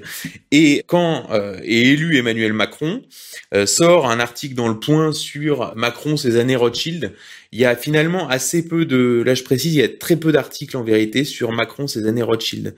Euh, il y a un article de Society dans 2016, un article de Rue 89 en 2014, un article du Point en 2017 et Andeveld qui a un peu bossé sur le sujet. Mais ça se compte vraiment sur le doigt d'une main. C'est-à-dire que cet angle-là, qui est pourtant l'angle principal, est l'angle jamais abordé. Hein, on vous explique Macron philosophe, Macron euh, machin, Macron ci, Macron ça, Macron le théâtre, Macron le machin, Macron Rothschild, jamais. Ça paraît très peu. Et donc dans cet article du Point sur Macron c'est Rothschild, euh, la famille Rothschild est, est, présentée comme la famille régnante. Donc là, on est content d'apprendre qu'il y a une famille régnante. Donc on est dans une sorte de, de monarchie, quoi, finalement. Et euh, voilà, donc euh, c'est des pistes pour inciter à la, à la réflexion. Alors je vais citer quelques citations que je trouve euh, instructives sur euh, Emmanuel Macron et la banque Rothschild. Alors, il, déclare à Martine Orange, donc dans Rothschild, une banque au pouvoir, qu'on vient d'évoquer, J'avais un parcours très peu intelligible, personne ne pouvait le comprendre ailleurs que chez Rothschild. Voilà, c'est sûr que son parcours est très peu intelligible, effectivement. Alors, est-ce que euh, Rothschild peut nous expliquer ce qu'ils ont compris? Parce que nous, on n'a toujours pas compris. Deuxième citation. Donc là, c'est Macron qui parle à Marc Vandevel dans l'ambigu Monsieur Macron. C'est paru chez Flammarion en 2015. Et donc là, c'est avant son arrivée à, à ce moment-là, il rédige le programme de François Hollande. D'ailleurs, à l'époque où tout le monde est sur Strauss-Kahn, c'est-à-dire que tout le monde a rejoint Strauss-Kahn et Macron est le seul à rejoindre François Hollande sur les conseils de David de Rothschild. Alors, qu'est-ce que c'est David de Rothschild Que on ne sait pas. Alors, ce qui est intéressant aussi, c'est euh, que Anne Sinclair a récemment publié un livre où elle raconte avoir rencontré Sarkozy qui lui a dit écoutez c'est il y a pas de c'est pas moi euh, sur le, le Sofitel de New York parce que moi en fait j'avais un dossier que je voulais sortir après. En fait Sarkozy avait intérêt à ce que ce soit Strauss-Kahn pour le flinguer une fois la primaire socialiste finie. Or quand on regarde Sofitel c'est le groupe Accord Or, à l'époque, qui vient, il me semble, de prendre la présidence du conseil d'administration ou d'entrer au conseil d'administration, et je pense que c'est la présidence du conseil d'administration du groupe euh, du groupe Accor, c'est euh, Serge Weinberg. Et Serge Weinberg, qui a été au Comex de Rothschild Co avec euh, Alain Minck et qui est un ami d'enfance de David de Rothschild, puisque euh, voilà, c'est un, un, très vieil ami de David de Rothschild. Enfin bon, c'est voilà, personnalité de, de l'entourage. Donc il y a une piste là. Et David Rothschild d'ailleurs, quand il est questionné sur Strauss-Kahn, on lui dit, c'est Strauss-Kahn, le futur président, il dit, ah bah non, euh, comprenez. Euh, il y a chez Dominique ce je ne sais quoi qui fait qu'il n'y arrivera pas. François Hollande, pourquoi pas? Voilà, il, il, dit comme ça. donc, et là, on se dit Macron au moment. Alors à ce moment-là, tous les socialistes libéraux comme Macron vont tous chez Strauss-Kahn. Et là, lui, Macron, il est déjà sur Hollande. Donc là, là encore une fois, alors il dit, en plus, il est toujours un peu ce côté foutage de gueule. Il dit oui, je l'ai acheté à la baisse. Donc en plus, encore une fois un petit délit d'initié, on te prend un peu pour un con. Et donc il dit euh, à Andevel, là Macron, il dit euh, David, donc David de Rothschild, est au courant de mon engagement. Je suis son edge, sa couverture. Quand la gauche sera au pouvoir, je serai sa protection. Voilà. Alors sur toujours chez Rothschild, on a François Enrault. Alors François Enrault, c'est euh, le bras droit historique euh, de David de Rothschild dans les statuts. Il est un peu en retrait aujourd'hui. Il est membre du club des 100, membre du conseil d'administration de la French American Foundation. Bon, voilà, c'est un homme de main. Et alors lui, dans un documentaire qui s'appelle Macron, la stratégie du météore, qui a été diffusé sur France 3 en novembre 2016, il dit que ce qui était euh, remarquable chez Macron, c'était sa capacité à manipuler l'opinion. Hein. Sophie Javary, elle c'est une banquière qui depuis est passée, c'est une cadre hein, de chez Rothschild qui est depuis passée à BNP Paribas, explique que Macron cherche toujours à séduire. Donc lui, euh, Macron lui-même se définit, il dit on est une sorte de prostituée, le job c'est de séduire. Donc lui, ça c'est un, portrait publié dans le Wall Street Journal. Hein, il, est, il est pas allé le dire en France, ça, mais dans le Wall Street Journal, il, il, dit ça, le 9 mars 2015. On est une sorte de prostituée, le job c'est de séduire. Donc là, on a un type qui est... Euh, c'est quand même incroyable, quoi. J'ai jamais vu un, un gars se, se, définir comme une prostituée, quoi. D'ailleurs, euh, Minck, euh, Alain Minck, qui a été un de ses parrains euh, chez Rothschild et qu'il a secondé toute sa carrière. Hein. D'ailleurs, c'était d'habitude le schéma, c'était ça, c'était Attali à gauche, c'est-à-dire François Hollande, Ségolène Royal, euh, Mitterrand, et puis Minck à droite, c'est-à-dire euh, Sarkozy, etc. Là, lui, il combine les deux. Hein, d'ailleurs, Olivier Marlex, qui, est, qui à mon avis a compris plus que ce qu'il dit, il dit euh, Sarkozy, euh, Macron, c'est le fils que c'est le fils qu'ont pas eu euh, Attali et Minck. Hein. Donc lui, Minck dit un banquier d'affaires doit être intelligent, souple, rapide, et s'il peut être en plus charmant parce que c'est tout de même un métier de pute. Ce sont les qualités d'un banquier d'affaires et il les avait toutes. Voilà. Et donc, alors il est parrainé. Alors là, j'ai cité euh, déjà deux parrains, trois avec Weinberg. Et on va citer le dernier euh, parrain, le Rothschild. on ne sait pas pourquoi il y a besoin de qu'il soit parrainé par tout l'état-major, quoi. Parce qu'à ce niveau-là, euh, c'est quand même étonnant. Mais bon, admettons qu'il était parrainé par tout l'état-major. Donc, il est parrainé par Jean-Michel Darrois. Jean-Michel Darrois, qui était l'avocat de Fabius dans l'affaire du sang contaminé. Hein, c'est un gros avocat d'affaires, c'est Farad. C'est l'avocat du CAC 40, c'est un avocat d'affaires. Hein. Il est, complètement inconnu, et aussi inconnu qu'il est influent. Il est membre du club des juristes. Club des juristes, c'est pareil. Là, vous, avez le gratin. C'est comme, je dirais, le, le ouais, c'est le gratin du club Le Siècle. Par exemple, on était membre Olivier Duhamel, hein, qui, a, qui, a, a, récemment été mis en lumière dans l'actualité. Voyez. Donc Jean-Michel Darrois, il est aussi administrateur de, de Planète Finance, l'ONG d'Atali, et il est marié à Bettina Reims, donc qui est la cousine de David de Rothschild.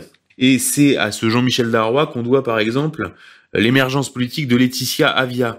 Laetitia Avia, c'est la, la, grosse africaine, la grosse togolaise, qui, qui a calqué la loi allemande euh, sur euh, pour euh, pouvoir supprimer euh, des contenus euh, politiquement incorrects des, des, réseaux sociaux. Et donc, il s'est fait connaître en, en, en mordant un chauffeur de taxi. Donc ce Jean-Michel Darrois, parce que c'est un grand fan de l'Afrique, hein, il aime beaucoup les, femmes africaines, et Libération a écrit d'ailleurs à propos de Laetitia Avia qu'elle avait été couvée à Sciences Po par euh, Jean-Michel Darrois. Vous voyez à peu près comment on fabrique les hommes politiques, c'est-à-dire qu'en fait, Macron et, Avia, ils viennent du même moule, et ce moule, on, voit bien à peu près qui, qui le façonne. Vous voyez? Dernière citation sur Macron et Rothschild pour boucler. Ah oui, Sophie Javary, toujours, hein, donc qui, qui, qui est chargée avec Grégoire Chertok euh, de s'occuper de Macron chez Rothschild. Là, c'est un livre qui est pas sorti en France, qui s'appelle The, French Exception et qui est sorti en Angleterre chez Icon Books. Et dans ce livre, elle explique, il avait des contacts très haut placés pour nos dossiers en lien avec l'État. Et euh, ses collègues les plus expérimentés étaient surpris par ses appuis au sommet de la banque, notamment David de Rothschild et son bras droit François Euro, ce qui lui permettait à l'occasion de court-circuiter sa hiérarchie immédiate. Donc là, euh, on, on, comprend pas bien quoi. Il y a des types qui ont 20 ans de maison et là il y a, il y a ce enfin qui, qui, qui, ce petit con quoi qui arrive et euh, qui court-circuite tout le monde et qui passe directement. Je veux dire, c'est, c'est, ça fait bizarrement, on dirait, vous savez, comme dans une entreprise, quand il y a le neveu du, du patron qui est un incompétent, qui est un bon à rien, mais qu'on a recruté là pour euh, en espérant que ça va finir par le redresser quoi. Euh, vous voyez, dans Society, 1er avril 2016, Society, hein, francanaise, on n'est pas chez les radicaux. Là, euh, des, banquiers rapportent, Macron n'y connaissait pas grand-chose. En réunion, on glousse en pensant très fort, tiens, voilà encore une perle de Macron. Et là, Marc Andevelde a confirmé euh, l'amertume qui avait suscité sa promotion accélérée. Hein. Euh, chez Rothschild, donc là, j'ouvre les guillemets, chez Rothschild, il a la réputation de n'avoir jamais fait une équation, fermez les guillemets, euh, autre citation, il ne savait pas ce que c'était qu'un EBITDA, le résultat opérationnel d'une entreprise. Et là, je cite un troisième banquier, David de Rothschild a dû les violer pour le nommer associé gérant. Surtout que quand il est nommé associé gérant, il devient le plus jeune associé gérant de chez Rothschild, qui est un univers ultra compétitif. Hein, si vous voulez, c'est comme euh, c'est comme dans le foot, quoi. Si vous voulez, vous voyez bien, euh, on a fait rentrer Benzema en équipe de France, ça, ça, ça a foutu la merde dans la dans la concurrence entre les attaquants. Là, c'est du même acabit. Et jusque là, le plus jeune associé gérant était Grégoire Chertok à l'âge de 33 ans, et David Rothschild a promu à l'association, donc associé gérant, euh, Emmanuel Macron le 16 décembre 2010, de manière à, à montrer sciemment à, à, Chertok que comme ça il serait nommé Macron à 32 ans et donc qu'il était supérieur à Chertok. Donc vraiment, on se demande quel est ce, qu'est-ce qu'il y a chez Macron aussi Parce que nous, on, on, est gouverné par lui quand même depuis un certain un, un certain temps et on n'a toujours pas vu je veux dire, c'est euh, vertu, quoi, ce côté absolument euh, remarquable qui justifiait cette promotion express. Voilà, donc David de Rothschild a dû les violer pour le nommer associé gérant, c'est ce qui en dit long. Et euh, là, ça signifie que en interne, il devait pas être très très apprécié, parce que quand vous passez devant tous les petits copains par pur privilège, vous finissez par être détesté. Hein et pourtant, et pourtant, tous les associés gérants de chez Rothschild vont participer, donc apparemment de gré, mais peut-être de force, à la levée de fonds d'Emmanuel Macron pendant la campagne de 2017. Et donc c'est de là euh, que euh, Marlex dit pacte de corruption, puisque y a-t-il un, lien euh, entre sa, sa vente d'Alstom à General Electric euh, pour le compte de Rothschild, qui est son ancien employeur, qui est le conseiller d'Alstom, qui est le conseiller de Bouygues, qui en plus banque, qui en plus est présidé par David de Rothschild, qui lui-même est président du, euh, président du conseil d'administration du Congrès juif mondial, organisation qui a intérêt géopolitiquement à voir passer Alstom dans l'escarcelle de General Electric. Et ce même David de Rothschild va mettre tous ses employés au service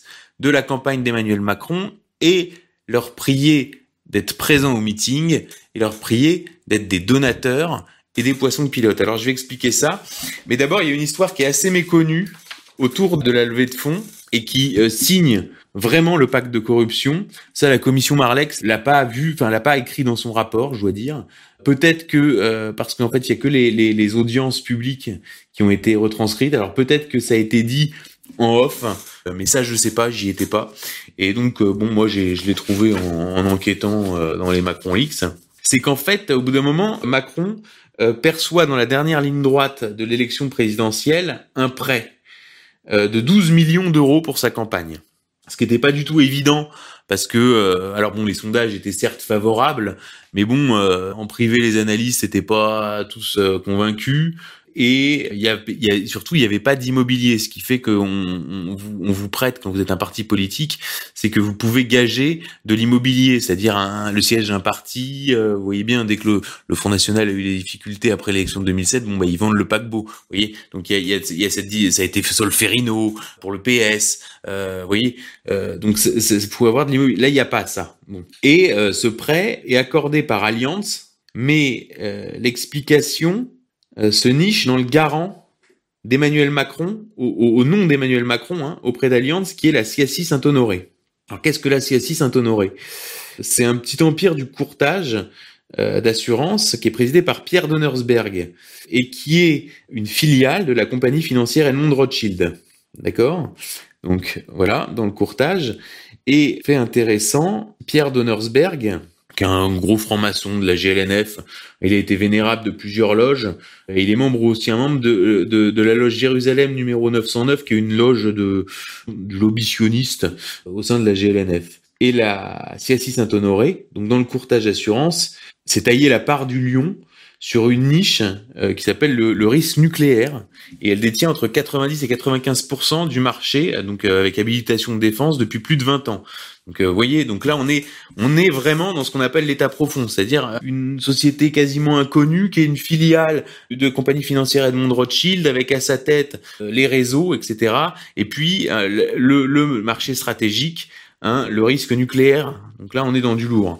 Donnersberg, en fait, il, a la réputation d'être euh, un type qui, qui fait l'intermédiaire entre les deux branches de la famille, parce que les deux branches de la famille Rothschild sont en froid, euh, en fait, parce que les deux branches essentiellement, donc compagnie financière et de Rothschild, c'est la branche qu'on appelle franco-suisse et Rothschild Co, c'est ce qu'on appelle la branche de Paris, euh, ce qui est qui est euh, abusif puisqu'en fait les affaires de David de Rothschild sont en fait à Londres puisqu'il a de fait pris le, contrôle de la branche londonienne. Enfin, on va pas rentrer dans des, des détails qui seraient trop compliqués, mais par le passé, David de Rothschild a contrôlé jusqu'à 35% de la CSI Saint-Honoré. Et on retrouve d'ailleurs au comité de surveillance de la CSI Saint-Honoré un type qui s'appelle Jean-Philippe Thierry. Alors là, pareil, complètement inconnu. Et a, euh, précédemment, était membre du directoire du groupe Allianz. Alors quand on regarde un peu son CV, il est senior advisor chez Rothschild Co. Il est président du conseil de surveillance de la banque euh, Rothschild Martin Morel, donc encore une autre branche de la famille. Euh, il est affilié au club Le Siècle, la section française de la trilatérale, donc avec Weinberg. Et, euh, et lui, lui-même en fait, c'est un Rothschild puisqu'il est descendant en ligne directe du baron Henri de Rothschild. Vous voyez, donc c'est comme ça qu'il faut analyser euh, les choses. Hein. On est en famille.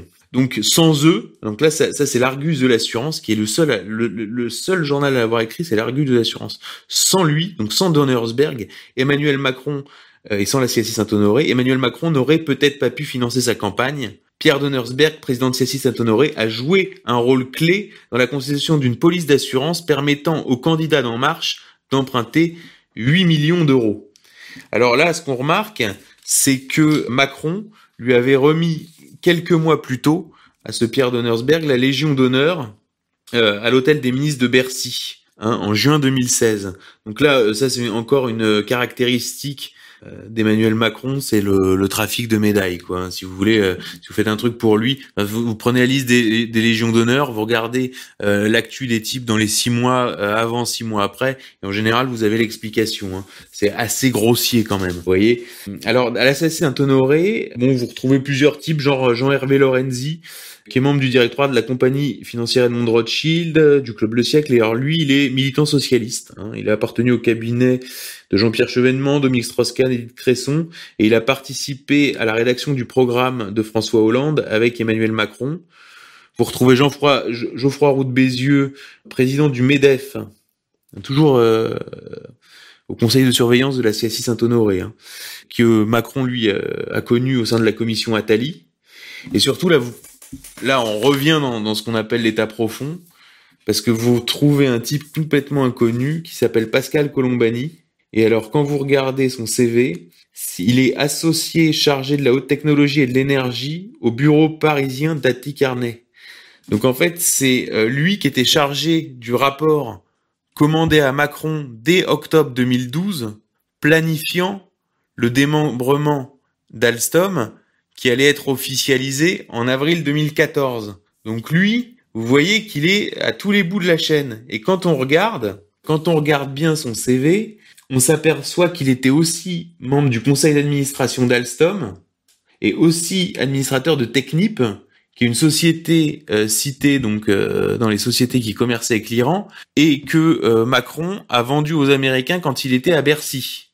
Par ailleurs, ce type, il est membre de l'European Advisory Board de JP Morgan Chase, euh, qui sera euh, la banque conseil du conseil d'administration d'Alstom euh, lors du second deal, donc la deuxième phase du démantèlement, qui est la vente du ferroviaire à Siemens, finalement qui sera retoqué par la, Commission européenne. Donc si vous voulez, lui, il est, absolument central. Et jusqu'en 2017, on observe qu'il a présidé un opérateur belge hélicoptère qui s'appelle NHV et qui est contrôlé par Ardian et est intervenue en 2015 une recapitalisation de la CSI Saint-Honoré précisément par ce fonds qui est Ardian en fait c'est AXA Private Equity hein. en fait c'est le, la branche Private Equity de AXA.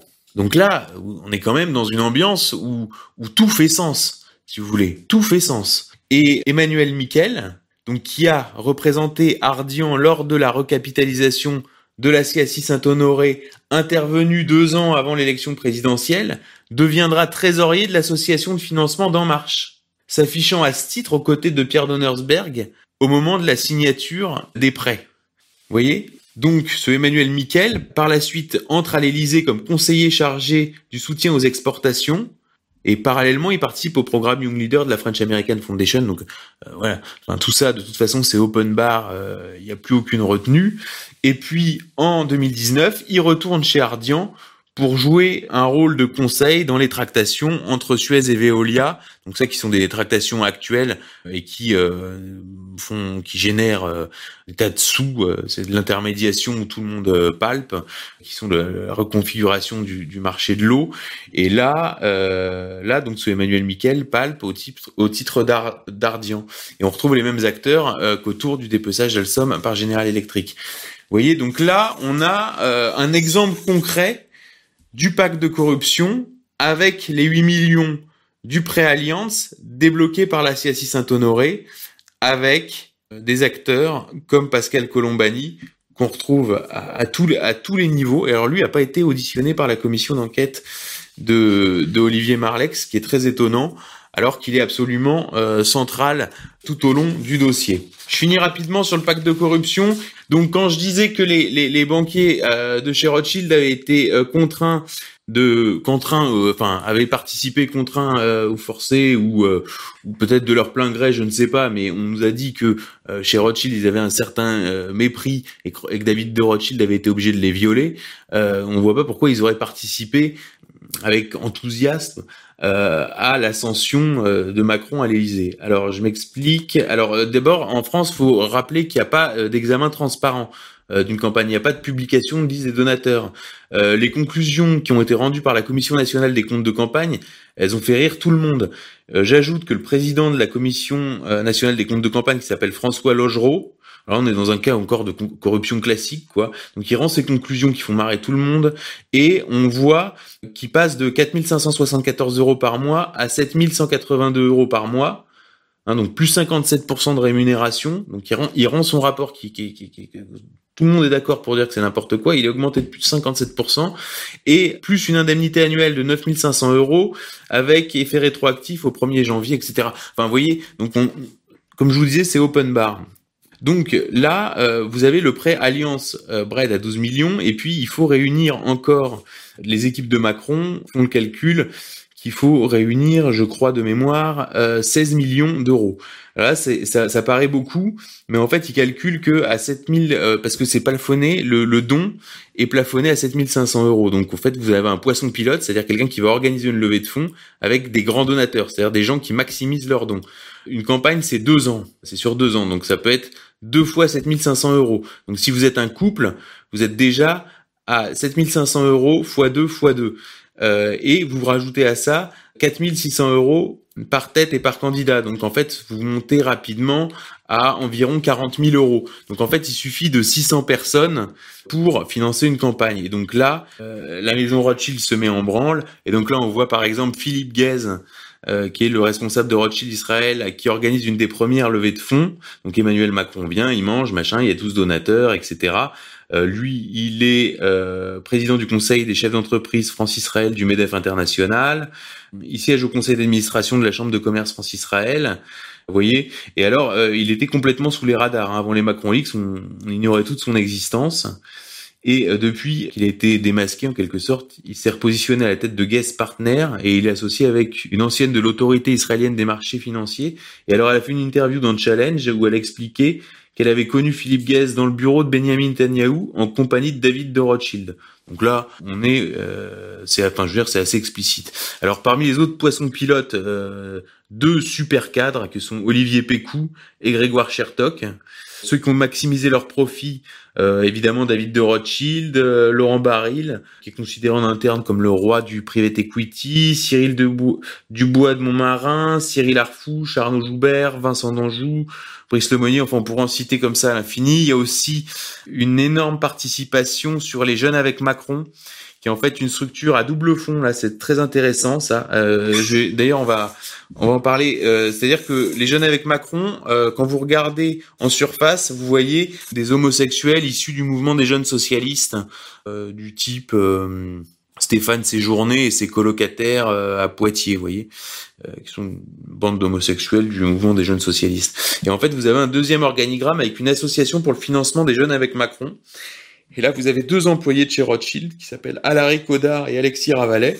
Et là, on voit un budget énorme, quoi, parce que on a, par exemple, 250 000 euros pour un site internet, et, et surtout, on voit qu'ils travaillent, euh, enfin, qu'ils opèrent pour les jeunes avec Macron depuis leur boîte mail Rothschild Co et pendant leurs heures de travail.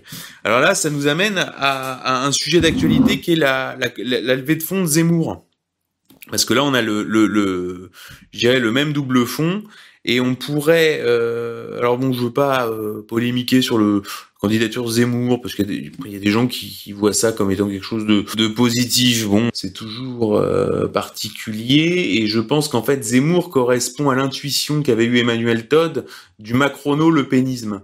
Et en fait, je pense qu'il il s'agira in fine, il s'agirait in fine plutôt conditionnel, parce qu'on est quand même encore assez loin, mais d'un macrono-zémourisme. Moi, je, je, vois ça, c'est-à-dire un, un, Macron qui, sur certains moments, aurait ordre ou stratégiquement besoin de se droitiser, et avec un bon score de Zemmour pourrait justifier euh, cette droitisation. Alors là, sur Zemmour, c'est pareil, on voit euh, double fond.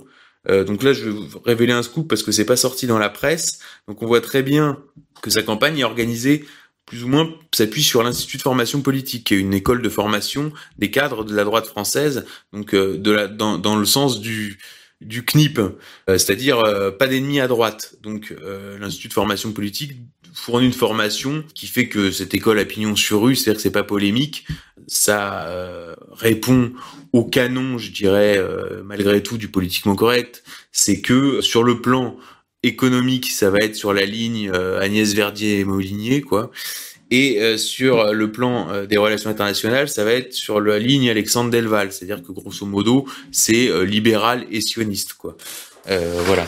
Et donc c'est cette école de formation des cadres de la droite qui fournit les petites mains de la campagne des Zemmour et aussi des financements via notamment Charles Gave, qui est partenaire, et Pierre-Édouard Sterrin, qui est un sorte de Xavier Niel euh, catholique, qui investit euh, dans les nouvelles technologies. D'ailleurs, il est associé à Niel dans une start-up qui va être le, le société.com, si vous voulez, du droit avec les actes numérisés. C'est un secteur hyper stratégique.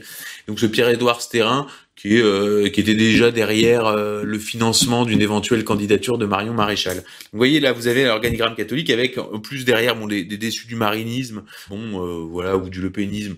on va retrouver tout l'écosystème Bompard à Orange. On va retrouver qui je pensais d'autres, l'entourage de Marion Maréchal, évidemment valeurs actuelles. D'ailleurs, ça va ça va m'offrir ma transition valeurs actuelles. Faut que j'y pense. Mais surtout, vous avez un deuxième fond et là, j'ai eu des contacts dans la, dans la finance, donc là, c'est une exclusivité euh, que je vais vous livrer. C'est un deuxième fonds avec deux personnages complètement inconnus, donc Julien Madar, qui est un spécialiste de la levée de fonds et qui est euh, issu de la banque euh, Rothschild Co. Et vous avez un deuxième qui s'appelle Jonathan Nadler, qui lui vient de JP Morgan. Et donc ces deux personnages-là, pour l'instant, qui sont dans la coulisse, leur nom n'est absolument pas sorti dans la presse. Donc là, c'est une exclue que vous avez. Et là, vous avez typiquement le double fond, c'est-à-dire que vous avez le le et alors eux vont constituer l'état-major regroupé avec l'avocat Olivier Pardo, avec euh, l'épouse Chiche Portiche, avec euh, Sarah Knafo qui est sa, conseillère. Donc là, vous avez vraiment un, entourage euh, très communautairement marqué. Et puis, si vous voulez, une apparence de réseau catholique. Si vous voulez, c'est un peu euh, Versailles qui se met au service de Deauville, quoi. Donc ça, c'est sur Valeurs Actuelles. Valeurs Actuelles, donc je profite pour signaler qu'ils ont eu euh, quelques déboires puisque leur régie publicitaire les a bloqués. Et ils ont perdu un tiers de leurs revenus publicitaires après l'affaire Obono. Or, leur régie publicitaire est une régie publicitaire israélienne. Vous voyez? Donc, euh, c'est pour signaler ça. Sur Valeurs Actuelles, tout ça m'offre une euh, transition avec un associé gérant qui est central dans le pacte de corruption puisqu'il est banquier chez Rothschild et un des plus importants banquiers de la place de Paris, qui s'appelle euh, Grégoire Chertok. Alors, Grégoire Chertok, c'est un personnage inconnu et qui apporte bien plus que euh, donc il a été euh, poisson pilote, c'est-à-dire qu'il a été organisateur de levée de fonds, ça s'est révélé par les Macron Leaks, mais surtout c'est lui qui a opéré la concentration des médias derrière Macron. Parce que c'est ça qui est important, ce qui est en fait plus que la campagne de Macron en elle-même, ce qui a fait l'élection de Macron, ou en tout cas ce qui a permis de faire accepter ou de rendre crédible une élection de Macron, c'est le rouleau compresseur médiatique. Et pour ça, il a fallu mettre les médias au service de Macron. Et ça, ça a été le, le rôle de Grégoire Chertok. Alors, Grégoire Chertok, ce qu'il faut comprendre, je vais, je vais passer. Alors d'habitude, c'est habituellement, euh, donc déjà c'est le, le, le, fils d'un militant communiste hein, qui s'établit en France depuis Lidischland et qui était euh, donc il s'appelle euh, Lebj Sternok et qui était le principal promoteur de l'hypnose euh, en France et en URSS. Donc il vient plutôt d'un milieu euh, communiste, Grégoire Chertok, mais lui rentre chez Rothschild et tout de suite il s'implique dans les dans les réseaux de droite via son épouse, Elisabeth de Castex, qui à l'époque est l'attachée de presse de Sarkozy, puis de Balladur, puis euh, de Guy Drut. Et puis surtout professionnellement, euh, Chertok euh, est parrainé par Nicolas Bazir, qui est directeur de cabinet euh, d'Édouard Balladur à Matignon entre 93 et 95 et qui deviendra associé gérant entre 95 et 99 puis président du conseil des commandites de Rothschild Co jusqu'en 2005. Donc Nicolas Bazir, hein, qui est un homme euh, de chez Rothschild. Nicolas Bazir a été témoin de mariage de Nicolas Sarkozy lors de son second mariage avec Carla Bruni, et c'est lui qui a remis à Grégoire Chertok la Légion d'honneur au Polo Club de Paris en 2008. Euh, Grégoire Chertok, j'ajoute qu'il a été vénérable de la loge Le Duc d'Antin numéro 939 de la Grande Loge nationale française, donc la GLNF. Il est membre du cercle de l'Union interalliée, membre du siècle, euh, et surtout, il a longtemps affiché son ambition d'être le parrain officieux de l'UMP, notamment via la Fondation pour l'innovation politique, la Fondapol, hein, qui, est, qui est présidée par Dominique Régnier. Donc en fait, c'est un truc de recentrage hein, de, de, de l'UMP, puisque Dominique Régnier est un franc-maçon du Grand Orient de France. Euh, enfin, vous voyez, euh, c'est ce genre de, de, de personnage. Donc à la Fondapol, on retrouve encore Bazir. Ben, voilà, on va retrouver Michel Bétan, que j'ai déjà évoqué tout à l'heure, qui lui est vice-président d'Avas Paris et qui est le conseiller de l'ombre de Xavier Bertrand. Et on retrouve Emmanuel Goldstein, qui est euh, le pont entre les loges maçonniques du Grand Orient de France, la banque, enfin un pied chez Morgan Stanley dont il dirige le bureau parisien, le Grand Orient de France où il était vénérable maître de la loge Aletheia et euh, les milieux gays puisqu'il est considéré comme le euh, pape du milieu gay parisien qui a fait énormément de pression pour en faveur du mariage homosexuel. Vous voyez vous voyez la droite, quoi, euh, qu'incarne Grégoire Chertok. C'est lui qui a, qui a, longtemps été derrière Jean-François Copé, hein, qu'il faut se rappeler était le, le, champion de la droite décomplexée. Donc c'était un, un Zemmour causé pas, si on veut, euh, Jean-François Copé. Donc voilà, bon, il est très introduit dans le cinéma, il a été euh, administrateur d'EuropaCorp de Luc Besson, avec derrière euh, la, problématique du, du, financement de la Cité du cinéma, hein, qui a coûté euh, des millions aux, Français, puisque ça a été financé par la Caisse des dépôts et consignations. J'ajoute que dans cette affaire, Luc Besson était conseillé par la Banque Rothschild, ce qui a valu à Emmanuel Macron d'être entendu par l'Office central de lutte contre la corruption et les infractions financières et fiscales, donc l'OCLIF, puis on n'en a jamais entendu parler. Et euh, même mieux, depuis que euh, Macron est à l'Élysée, euh, il a fait appeler la Caisse des dépôts et consignations pour effacer une ardoise de 45 millions d'euros de loyer d'EuropaCorp, donc la société de Luc Besson. Donc là, on est dans, enfin, voilà, c'est tout est à l'avenant, tout est comme ça. il est aussi, donc c'est un peu un, parrain du cinéma, si vous voulez, Grégoire Chertok, puisqu'il a, il est président du fonds de dotation du Festival de Cannes.